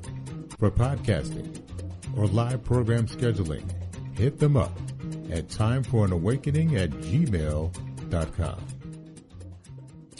Welcome back to Time for an Awakening. It's 841 here in this Sunday edition of Time for an Awakening. Our guest this evening, activist organizer of the National Street Tribe Summit that was part of the Juneteenth recognition in Jackson, Mississippi. Brother C. Maine is with us. And in the time we have left, you can join this conversation with question or comment by dialing 215-490-9832. Uh, Brother Maine, you're back? Yes, sir, I'm back. Uh, my headset had died. I was plugged it up and got back on. Uh, no problem. Uh, Brother Maine. um, you talked about, in, in kind of uh, winding down the conversation, um, you talked about the the uh, summit as being lit and and the dynamic there. Uh, the age ranges was between a lot of the folks was between twenty and thirty five. Uh, now I'm quite sure that you haven't really talked with them about what has went on this weekend because it's it's it's fluid, it's it's ongoing, it's now. But you'll have follow up meetings, and especially with the brothers and sisters in your state. And I'm quite sure you probably arrange follow up meetings with some of the uh, brothers and sisters that were from out of state. Um, what do you think some of the younger people are going to say in reference to this? Because this might be the first time that they're experiencing. You got a lot of older folks. This might be the first time they're experiencing something like this.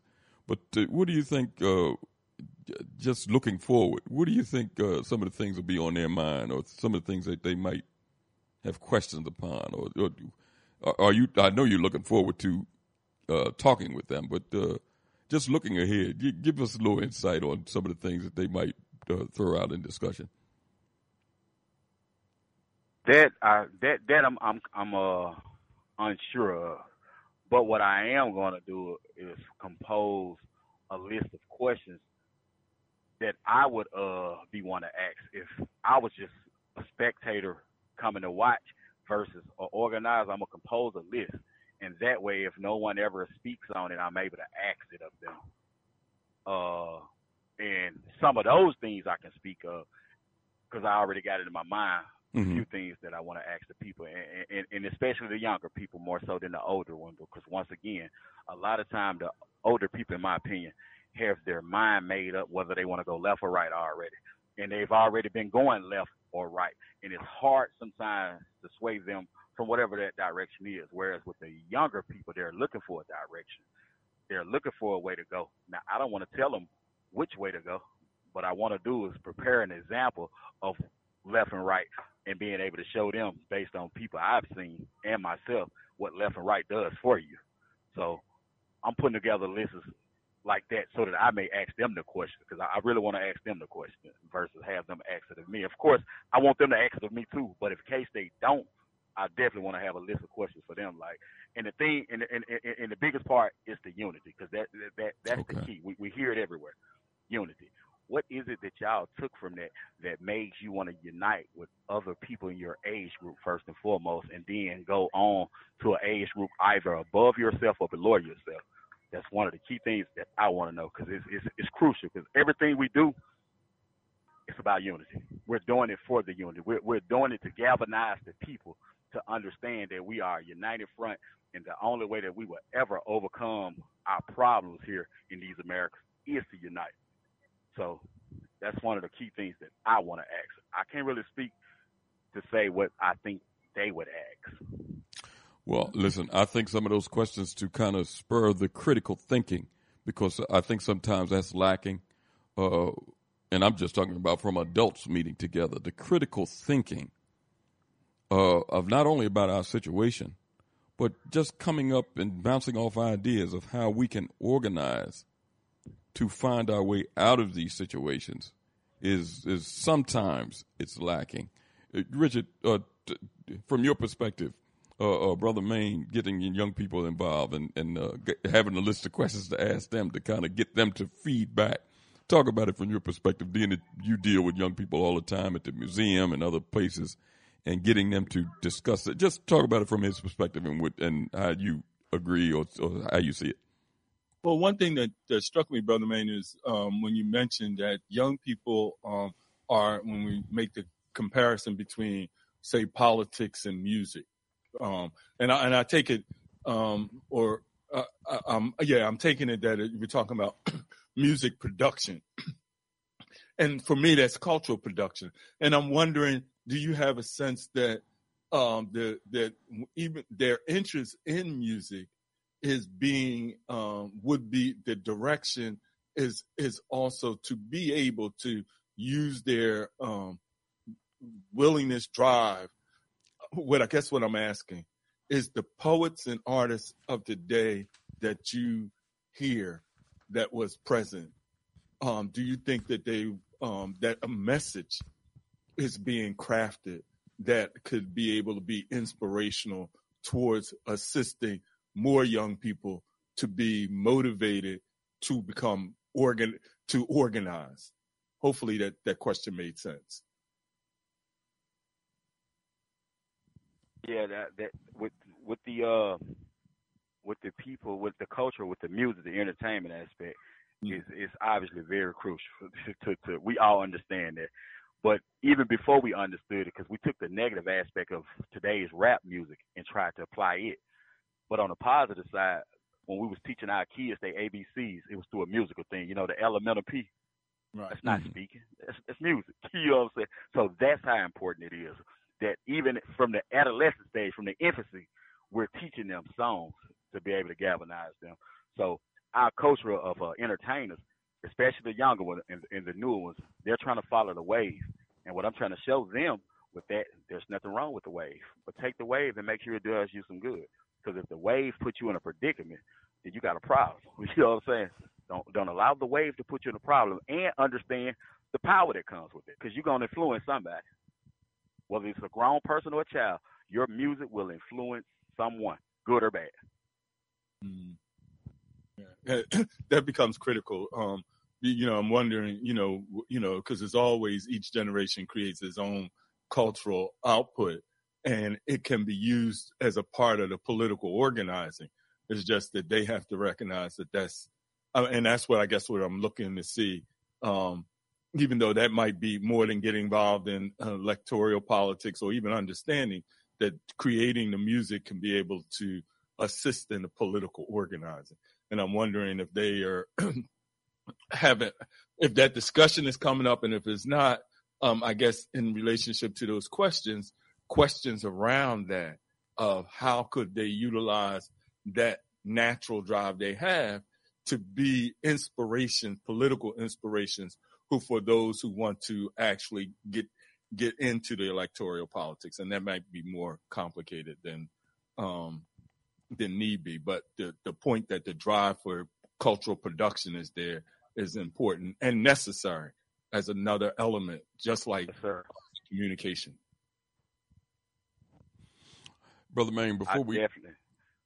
listen, before we let you go, and Hey, uh, brother. I, w- I want you to kind of um, not only billboard uh, what you're doing, how people nationally can maybe get involved and help, because you mentioned about the door to door organizing that you, uh, you and other groups have teamed together to do down in, in Mississippi, and that and and that's key as far as I'm concerned, Richard. Uh, the other groups working together to attack a major problem. Um, before you do that, just, just I just want you, being that you're from Mississippi, give your perspective on the city where a lot of the events took place today, Jackson. Uh, you see a a younger brother in office, uh, Chokwe Antar Lumumba, and I assume other folks because I don't really know the dynamic of the other people in office down in Jackson. But talk about uh, the perspective on how the people see him and what's going on in Jackson. Uh, Jackson is a melting pot. It has be for, been for quite some time. So Now, when, no, wait a minute. was Be- before you, t- before you, brother Maine, before you continue, when you say melting pot, because from what I understood, Jackson was predominantly black. So some things are starting to change. Is that what you're saying? Uh, no, sir. Ye- ye- yes, it's definitely uh, it's de- but when I when I when I when I'm speaking to it being a melting pot, Mhm. I'm speaking to it being one of the most crime infested cities in this state of Mississippi. Matter of fact, we could say uh, Jackson Jackson registered normally registered on a national scale. It's one of the most crime infested ci- city per capita in the United States of America Okay. we could speak about that forever, you know, and then people sometimes people come with an ideal about a problem of how to fix it, but they rarely ever come with a solution of how to fix it. Uh the door to door thing, the in the in oh, oh okay. The event took place yesterday in Grove Park. Predominantly gangster disciple. That was picked on purpose. You know what I'm saying? Because now, no way. So you don't want to go where they ain't. You want to be able to take the message to them. I'm gonna put it. I'm gonna sit in your front yard and give you what you need to understand. So I ain't got to worry about if you're gonna come downtown to the convention center.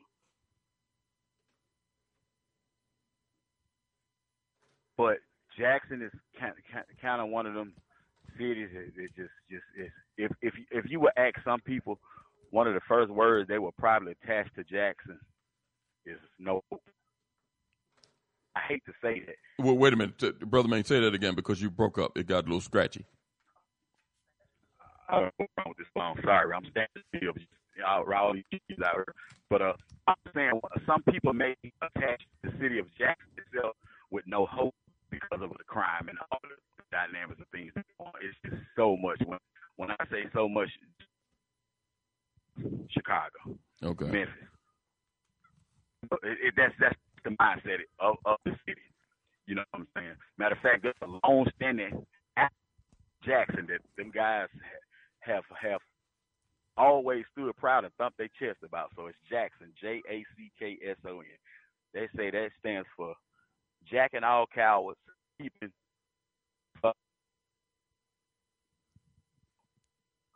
that's bad. But oh, now. I didn't. I didn't even catch that because you broke up. Say say that again, brother Maine. Let's see if we can get it down. Try it again. you any better? Say it again. I'm sorry. Okay. No, no, no. Jackson, the acronym, they've always said that that J keep the suckers on noise. Okay.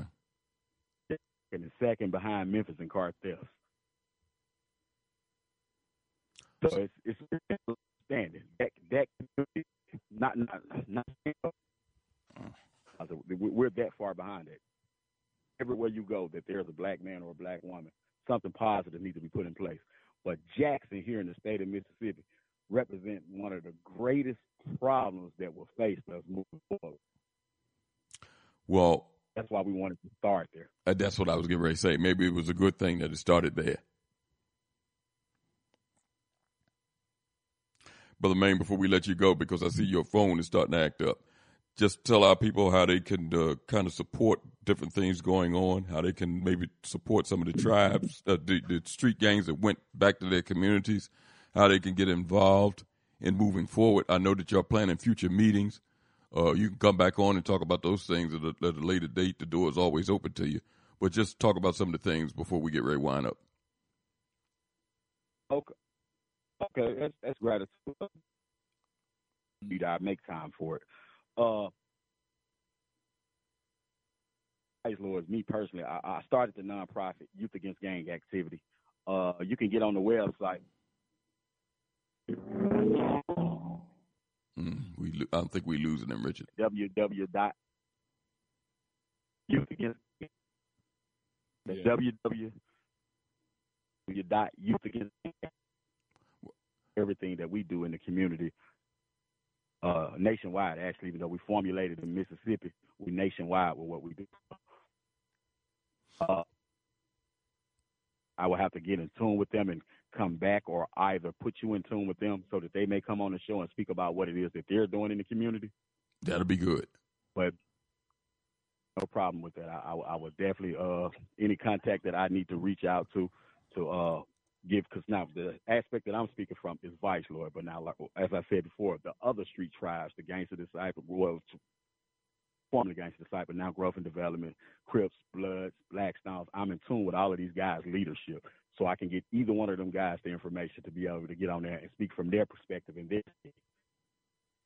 Good. I, will be. And once again, gratitude to you to you for uh, for for allowing me this platform. That's no problem. I'll, I'll be in touch with you uh, and maybe we can get some of the other brothers uh, to come on and, t- and talk about it from their perspective. Yes, yes, no problem. I would gladly do that. We'll talk soon, brother. And do me and do me a favor. Oh, go ahead, Richard. No, I just wanted to thank you for your work, and um, definitely look forward to having that be engaged with further conversation with you and the, and the other brothers. Yes, sir. Look forward well. And and I'll I'll uh, I'll make sure you get my email address, and you can probably get it from Sister Brooks and uh, email okay. me some of the, the things that you were just saying because you, your audio broke up, and I, will just put them on on the Time for Awakening website. Okay, will do. I'll talk to you soon, brother. Love, Black Power, Black Unity. Peace. Yeah.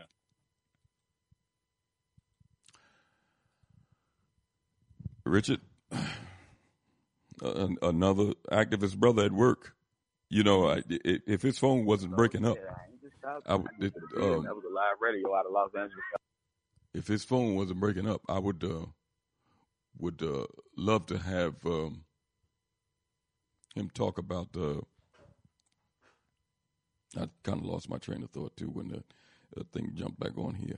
Um, you know, the, the, the, organizing part of it, the going door to door down there in Mississippi. Now, he said he was from the Delta. Mm-hmm. Um, that was where uh, uh, brother Kwame and and uh, Charles Cobb them started out. If you remember when he was on this program, so you know, personally, Richard, I mean, I'm not there. I think that dynamic um, it's got to be the same. I'm talking about the dynamic of trying to organize right. and the reluctance of our people to organize. Because he talked about the fear. Now, maybe the, during the time that, that that Kwame and Charles Cobb and was down there trying to organize, and Ella Baker and all of them, a lot of the fear was a lot of those whites and the terrorist activities. A lot of the whites. That fear is still there because we we have heard it from several activists. You know, we had activists on in, in the Carolinas saying the same, uh, not the Carolinas, down Louisiana saying the same thing. But when he mentioned the fear and the failure of black politicians, see, that's new. That wasn't happening during uh, Kwame and Charles Cobb's early organizing because they didn't right. have all those black elected officials. Right. But now they do, and the situation is still the same, and maybe in some cases worse. Mm-hmm. Neo-colonial, neo-colonial state. wow. Let's go to 602 before we start. 602? Uh, yes, brother Elliott and brother Richard. Good evening, brother How? Marcus. How are you, sir? I'm doing all right, good brothers. You know, they this weekend they had a um, huge celebration for the Juneteenth thing, and it was beautiful. However, one thing did I did I notice down here in one of the organizations, they had this Black Pride thing. They interject it into the Juneteenth celebration. No, no, wait a minute, br- brother Marcus. I'm glad that you mentioned that because that wasn't only down there in Memphis. That's been going on nationally. Richard, you've been catching that? Yeah. Yeah, I'm telling See, you. these, these folks are wa- slick, brother Marcus. They're slick. I'm I- telling you. They're slick. I'm telling you. I said, I'm watching. I'm looking. I said, hmm, Black Pride. I said, hold on there. What's what's going on? They have interjected themselves into that stuff, man. So we got to be careful. you know, these things. These people don't stop. They don't stop. These these Europeans, man. I tell you. But apart from that, the celebration was good. But you know, just that part here, I ain't agree with that part there. you know, but it is what it is, as they say down here, brother. It is, it is what it is, and I big, big what, what brother West said is so true. You know, we, should start to repopulate these southern um, towns, man, because when they when they hit the fan, it's gonna be hell up in them cities. I'm telling you. You know, it's gonna be tough in a city with millions of people, food. Gonna be a problem. There's gonna be a run on the store. There's gonna be riots. You know, because it's it, it's crumbling fast too. It's it, it, in the bottom. For, man, everywhere I ride around town, people getting put out of their house everywhere. You see, for if you had a furniture store now down here, you would clean up, man. People just getting put out, you know, and and it, it- it's bad, man. It, it's it's finna get worse. But you know, as the brother said, it's organiz organization is everything. We gotta organize, but. Yeah, man, that's the only part I see I like was that sugar part there. The sugar they they put in the in the in the thing, but it, it, it is what it is, brother. You know, you know. So anyway, I just wanted to put that out there. Thanks, brother Marcus. Thanks for your observation. But I picked up on that too. uh, thanks. All right, brother. Take care. Talk to you. All right. Richard, before we wind things down, I, I, you know what? Um, your brother Maine talked about the importance of of not only uh, and Richard, I like the fact that uh, a lot of the men that were in leadership, not just members of these uh, uh, gangs or street tribes, but a lot of the ones that was in leadership was present.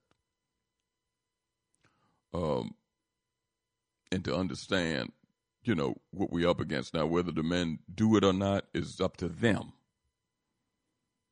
But at least they were there, uh, understood the the uh, call to unity, and understood why they were being called. Uh, I guess it was important for them to be there because they were physically there, present. He said it was well over hundred. Uh, what did he say? How much did he say, Richard? Hundred twenty. It was over hundred folks that was there at that particular at the summit. So uh, let let let's see what. Uh, and listen, I know positive things going to transpire from it because we see that positive things is transpiring right down there in Mississippi. Uh, the thing is, we're going to showcase these things so our people can see that all hope is not lost. It's not always a war is me, and we don't always have to be at the whim and mercy of Europeans doing something for us. It's time that our people do something for themselves. Do that. Richard, before we uh, leave, I wanted to, um, because the importance of our people, not only organizing, but uh, the rise of the self defense clubs all around the country the past three, four years, uh, the explosion of a lot of the uh, the black gun clubs with membership, and teaching both men and women and young uh, children the importance of handling weapons safely. Um, and I'm I meant to play this, but you know sometimes we get uh, things from other folks, and uh, and to, some, to be honest, sometimes I don't get a chance to play it. But I, I think this was important because it kind of shows our people constantly what they're up against, but then you never hear these stories on the television. I, I want to play this. It's about a five minute clip. A brother Maurice Carver out of New York with the program Black Men Screaming sent this to me about two months ago, Richard, and it kind of got I don't want to say lost, but uh, you know I kind of the communication that he sent to me, I, I, I, I got lost. I kind of misplaced it. I found it the other day, and I, I want to play this clip. I, I think it's important uh, to let our people know the things that's going on that flies under the radar. In fact, it, it's not even on the radar, but it should be because black media should highlight it. But l- let me play this, and then I'm going to read a follow up article in print in relation to this audio that you're going to hear. Let, let, let me play this, Richard, if I can uh, cue this up. It's about an incident that happened right outside of Pittsburgh to a young man, a married young man, and something that happened uh, uh, when he went somewhere or after work. Let me let me play this. A black man went on a cabin trip with his white coworkers. You would never expect him to be murdered. And he didn't make it out alive. His family now calling his death a modern day lynching. I'm Justin Carter. This is TSR Investigates.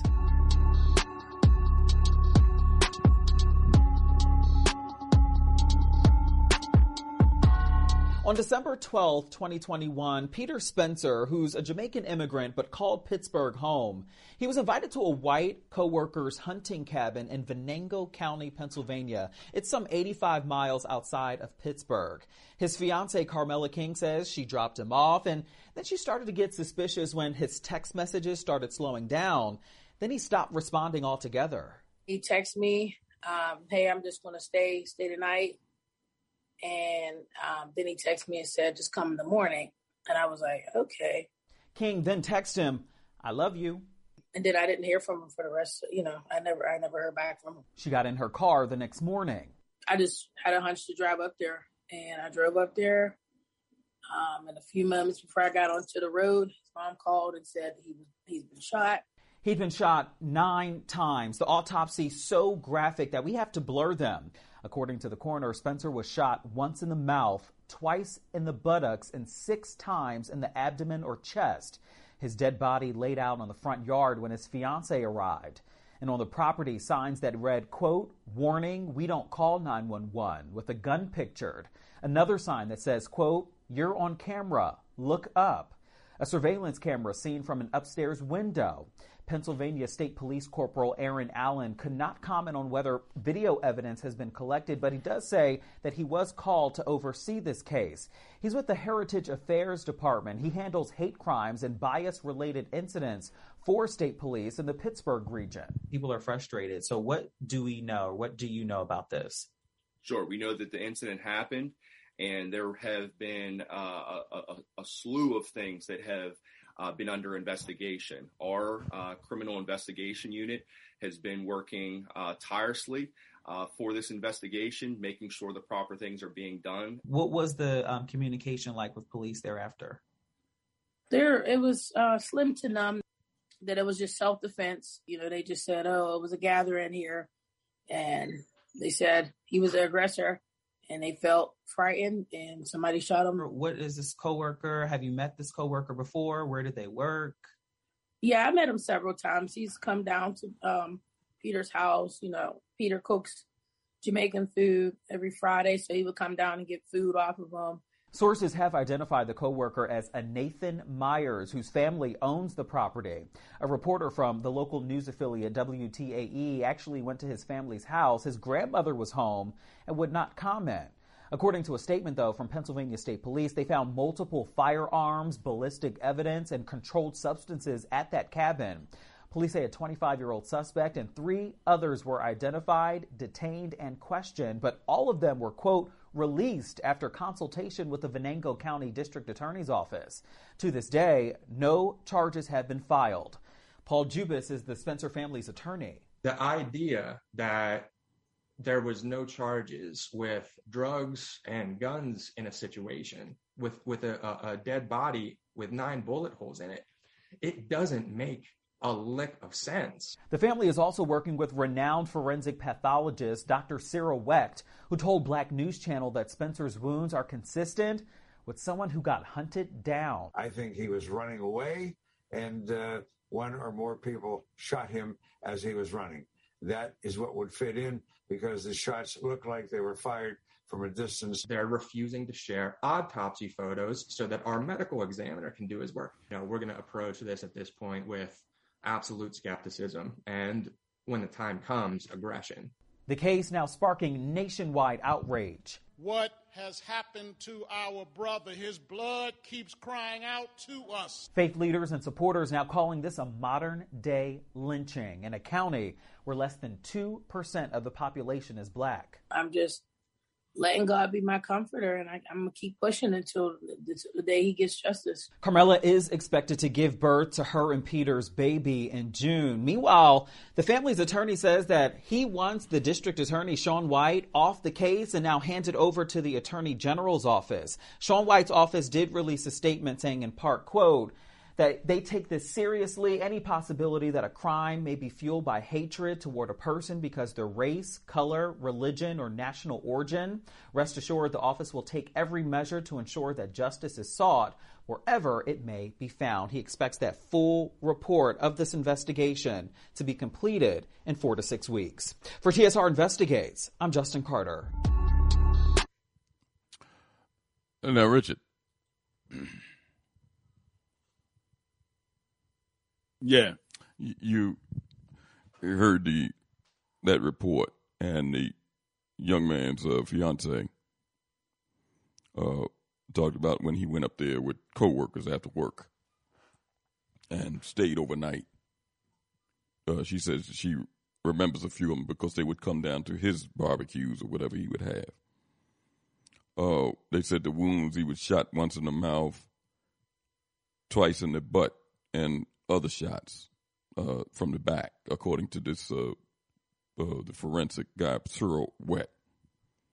Uh, wounds uh, similar to somebody running off, like he was being hunted. You know, you know, a lot of young people that you know they want to go fo- uh, places with these folks, and and you know because they think everything is all right and then you get up there and something like this happens. Now, you heard the reports on what had happened, the description of the uh, the man's injuries that caused his death. Now, let me read this published report that came out about a month later. Um, this was in the root. It was in other papers too. No charges for co-worker who fatally shoots black man on a camping trip.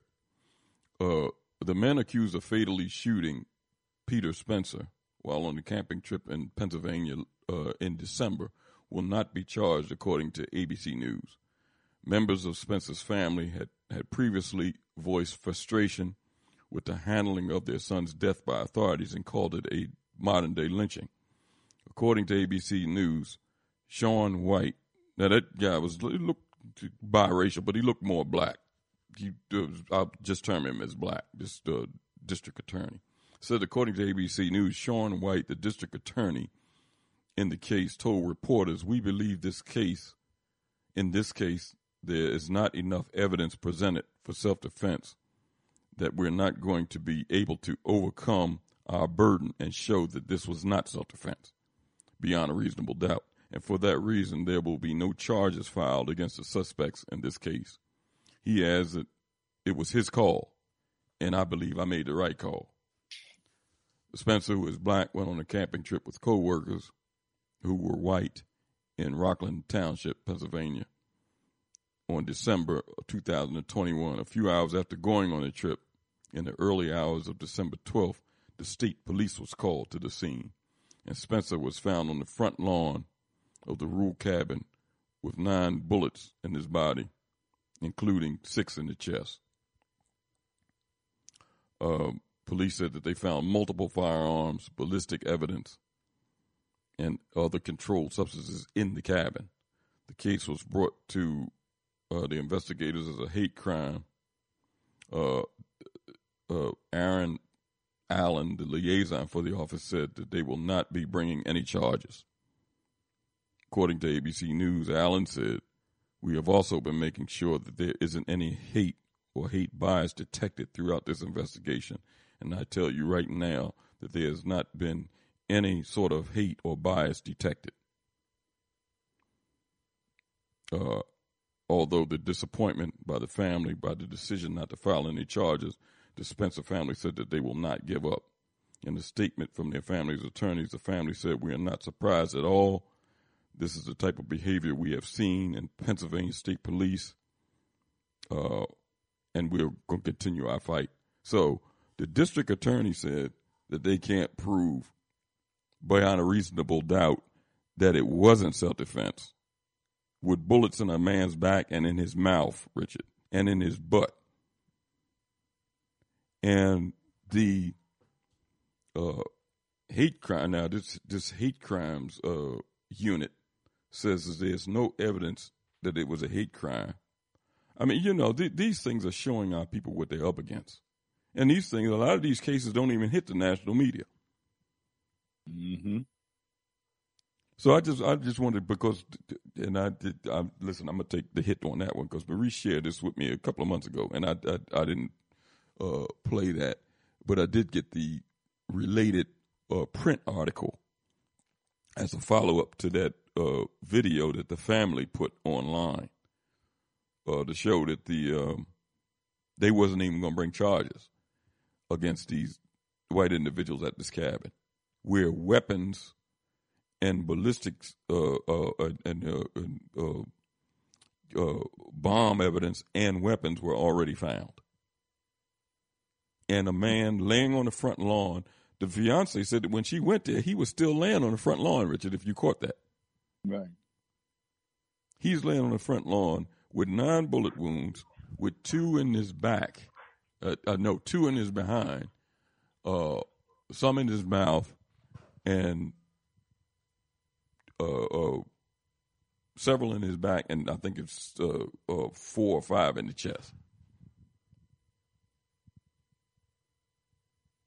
Yeah, so you know, I, I, just wanted to, to share that, um, you know, before we wind things down this evening, man. To kind of talk about the the urgency of our people to organize uh, to not only protect their communities, but to uh, to do what Brother Maine is doing to try to to stop this culture of violence in some of these cities and redirect this energy in ways that'll be constructive for the community.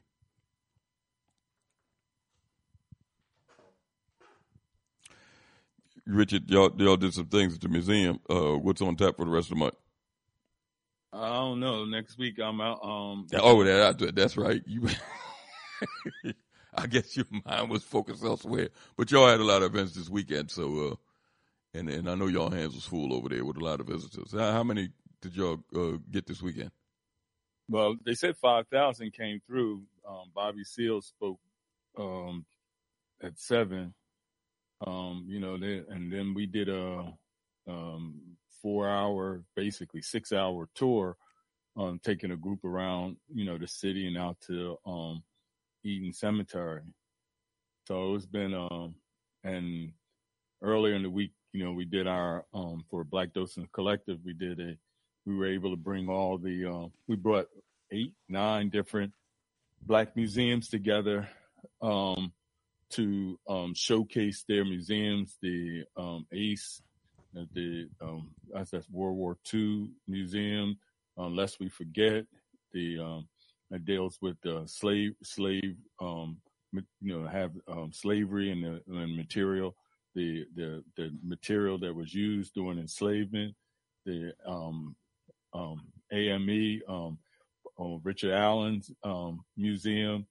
You know, you know, dealing with um, Richard Allen, the museum they have, they take people through. Mhm. Um, Paul Robeson um, and had his um, museum present about Paul Robeson, and that um, it was the um, in on in West Philadelphia they have the Muslim Museum, and uh, had them um, Brother Abdul presented about the um, museum there, and and also had um, the um, Eden Cemetery present. So what we were trying to do is to showcase what Philadelphia has as far as what we call small museums or micro museums to be able to tell the story of Black Philadelphia, and and that that is throughout the city that people may not even know about um, or don't get to because they're not promoted as much as say the African American Museum, but they they um, present a historical narrative. That was uh, a Juneteenth program that was involved in. So it's been a um, busy week, and tomorrow um, Eden celebrates, acknowledges founders founder day of 120 years of a black cemetery. So um, it's been a um, it's this this uh, Emancipation Day uh, or or quote unquote Juneteenth celebration um, day has been um, an interesting and energetic week for for me. Um, nonetheless. Uh, one question, Richard. Do they go down to the um, because I, I remember you, you uh, uh, just heard you mention about Paul Robeson and some of the other sites. Do they go down to uh, Marian Anderson uh, down there on, uh, on Martin Street? Yeah, um, yeah, she that that museum. As a matter of fact, they they're um, getting together to um, raise money to put together a a um, statue for Mary Anderson. Okay. Um, um, you know, they're, they're, it's it's a it's a lot going on now in, in to recognize Mary Mary Anderson. One one thing you know that's um, you know um, when we was talking about the brother about and, and kind of he raised curiosity about the interests of young people in relationship to music. And you know cultural production you know is also political if we use these tools for that purpose. Um, our historical um, museums um, that that really um, maintain the memory of our historical moment that people if they don't want to read read the books. These are places that which is so interesting because these are people in our community. When you look they're they're um, running on shoestring and spit. They don't get much um, foundational money. They don't get advertising. You know they don't get corporate sponsorship. They're not necessarily run by the city.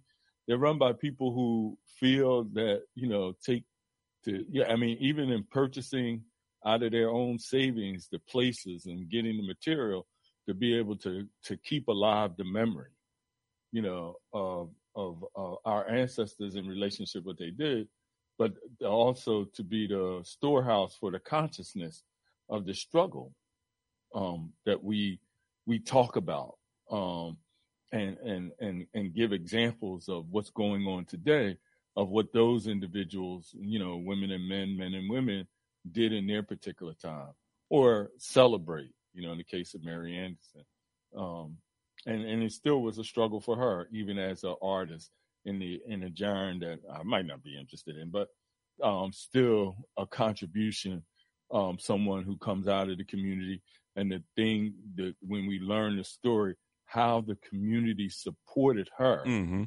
you know, in order to develop that talent, you know, that she had. That it was not just her alone, but it was a community effort um, in South Philadelphia, recognizing this young woman had talent, and and from the church, from the neighborhood, um, how they pitched together to be able to get her to be able to uh, continue the studies. I mean, these kind of stories should be inspirational, but these are stories only we can tell.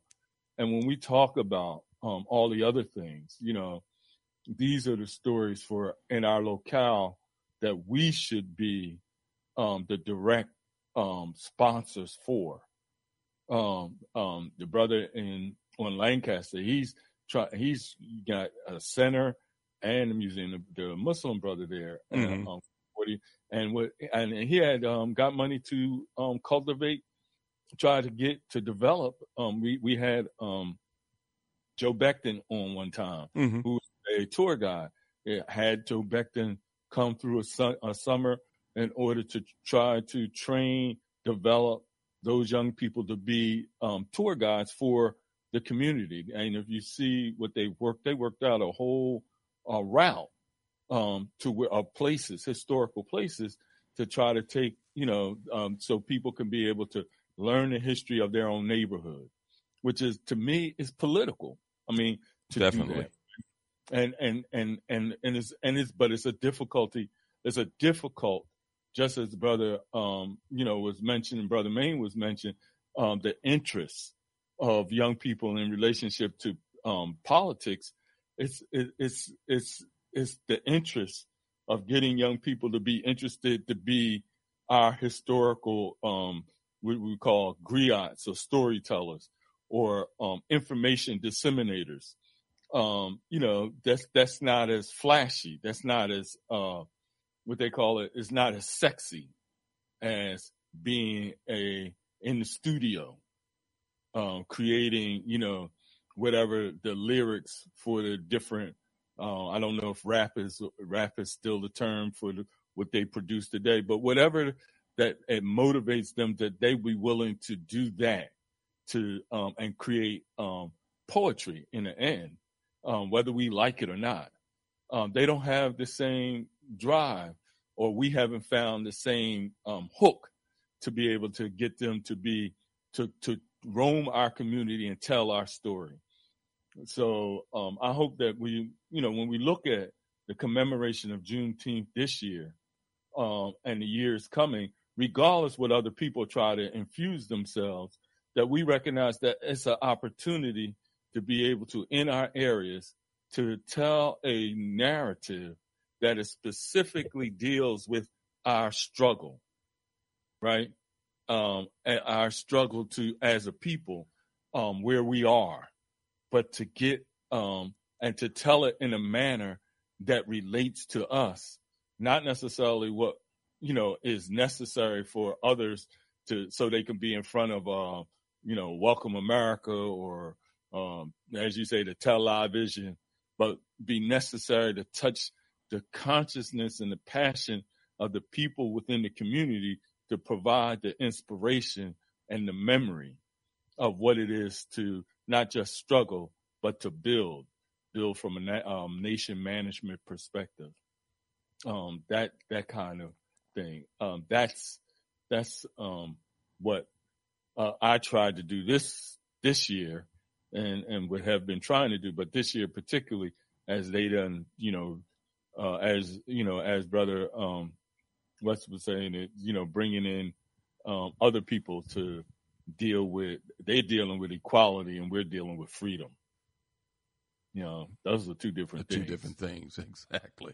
Wow, you know, it, it, something that you mentioned about those places being run by concerned individuals, and they don't necessarily get support of city money. Uh, Paul Robeson's house, uh, Marian Anderson's house, uh, you know, other historic icons, and you don't have any white equivalents to that that came out of this city. Uh, you know, besides some of their, their former presidents that used to live here, Washington and others, and their places are preserved. Right. Uh, Betsy Ross and all them places, their, their places are preserved. But, you know, these black folks that gave a lot. Paul Robeson was an activist, Yeah. a, a world class athlete, a brilliant actor. I mean, he was a renaissance man. And, you know, his place in disrepair and people helping, you know, sometimes going in their own pocket. They shouldn't have to do that. It's, it's city money that can be gotten to them, tax money uh, of some of those districts, black districts and all that, black elected officials is over. They can, it wouldn't be like that if those places was in Center City. It would not be like that. Right. And and you know, Elliot, um, I don't know if I look, but you know, the, what we've been working for um, over the over definitely I know over 30 years because the the vision we have is to turn our culture, our story, our historical story into an economy. You know, just imagine that we can be able to look at the the the supply chain that exists in telling our story our way and and we wanting to uh, buy into it. It's like you know the the example is I know people see sports, um, you know, as far as the cultural, you know, athletic production of the black athletes, but look who owns that. Um, we we see um, music, the cultural production, um, and, and uh, the production out of that. But looks who owns that. But who should own our story other than us? And who should get paid? Our story is rich and and is dynamic and is diverse um, as any other people, and we have the ability to tell it our way. And as you say, not only that it benefits the city, you know, but it primarily benefits us when we can be able to take young people and and give them a living wage by being able to tell our story. But one thing about telling our story, and it is an interesting story about what is freedom, what is emancipation, what what what is our vision, what is our experience as being quote unquote Americans, even when we weren't considered Americans. What is it to be an American? Um, it what that being able to own that you know, and, and interpret that and and then place that up against what the national narrative is, where we don't even have to say this is what's supposed to be taught in school. Um, we can be teaching it and be making a living off it because I I'm a firm believer. Um, not only um, do we need it or we want to hear it when it's presented to us well, um, other people um, need it and want to hear it and are willing to get it, even if it's coming to, say, the city of Philadelphia, where we are to get it. So it, it, that's the vision I have to be able to t- turn our story um, and control it for us before, because not in not in no distant future, others will be turning telling our stories. Look at Disney with the Black Panthers. You know, look what how much money that story about black people, fictitious or not, look what impact that had on black people. You know, real, not real as it was. And look how much money it made off of black people. Right? Um, yeah, well, they're doing another one, so you can see how much it made. They get, they're doing another. I think it's being produced right now. Right. You know, I mean, th- this is the example, and and and we, you know, and I'm saying in our cities, um, our stories is to, and and this is the only way I see we can get with uh, to deal with um, the fight against our erasure.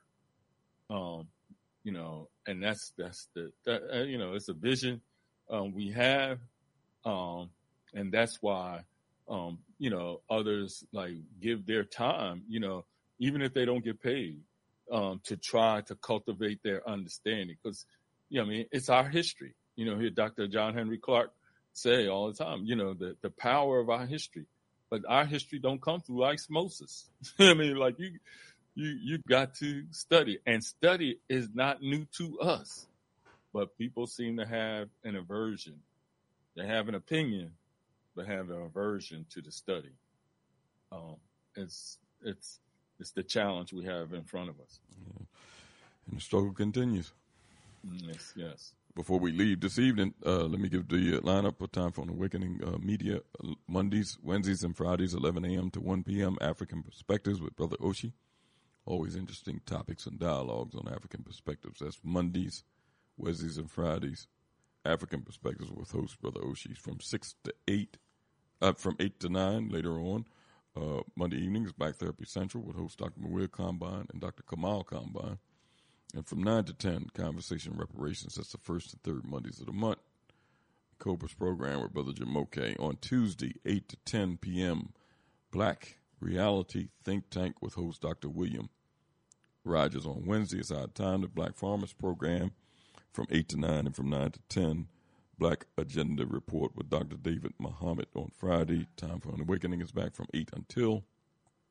And on Saturday, from 7 to 9 p.m., the Elders of Sankofa with Brother Alfonso Watkins. I want to thank everybody for listening to the program this evening.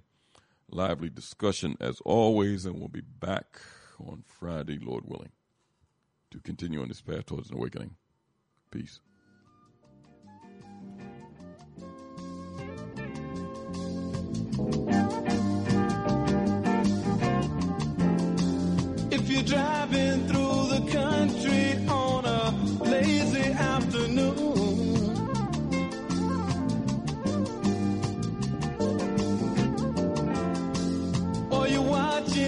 Children playing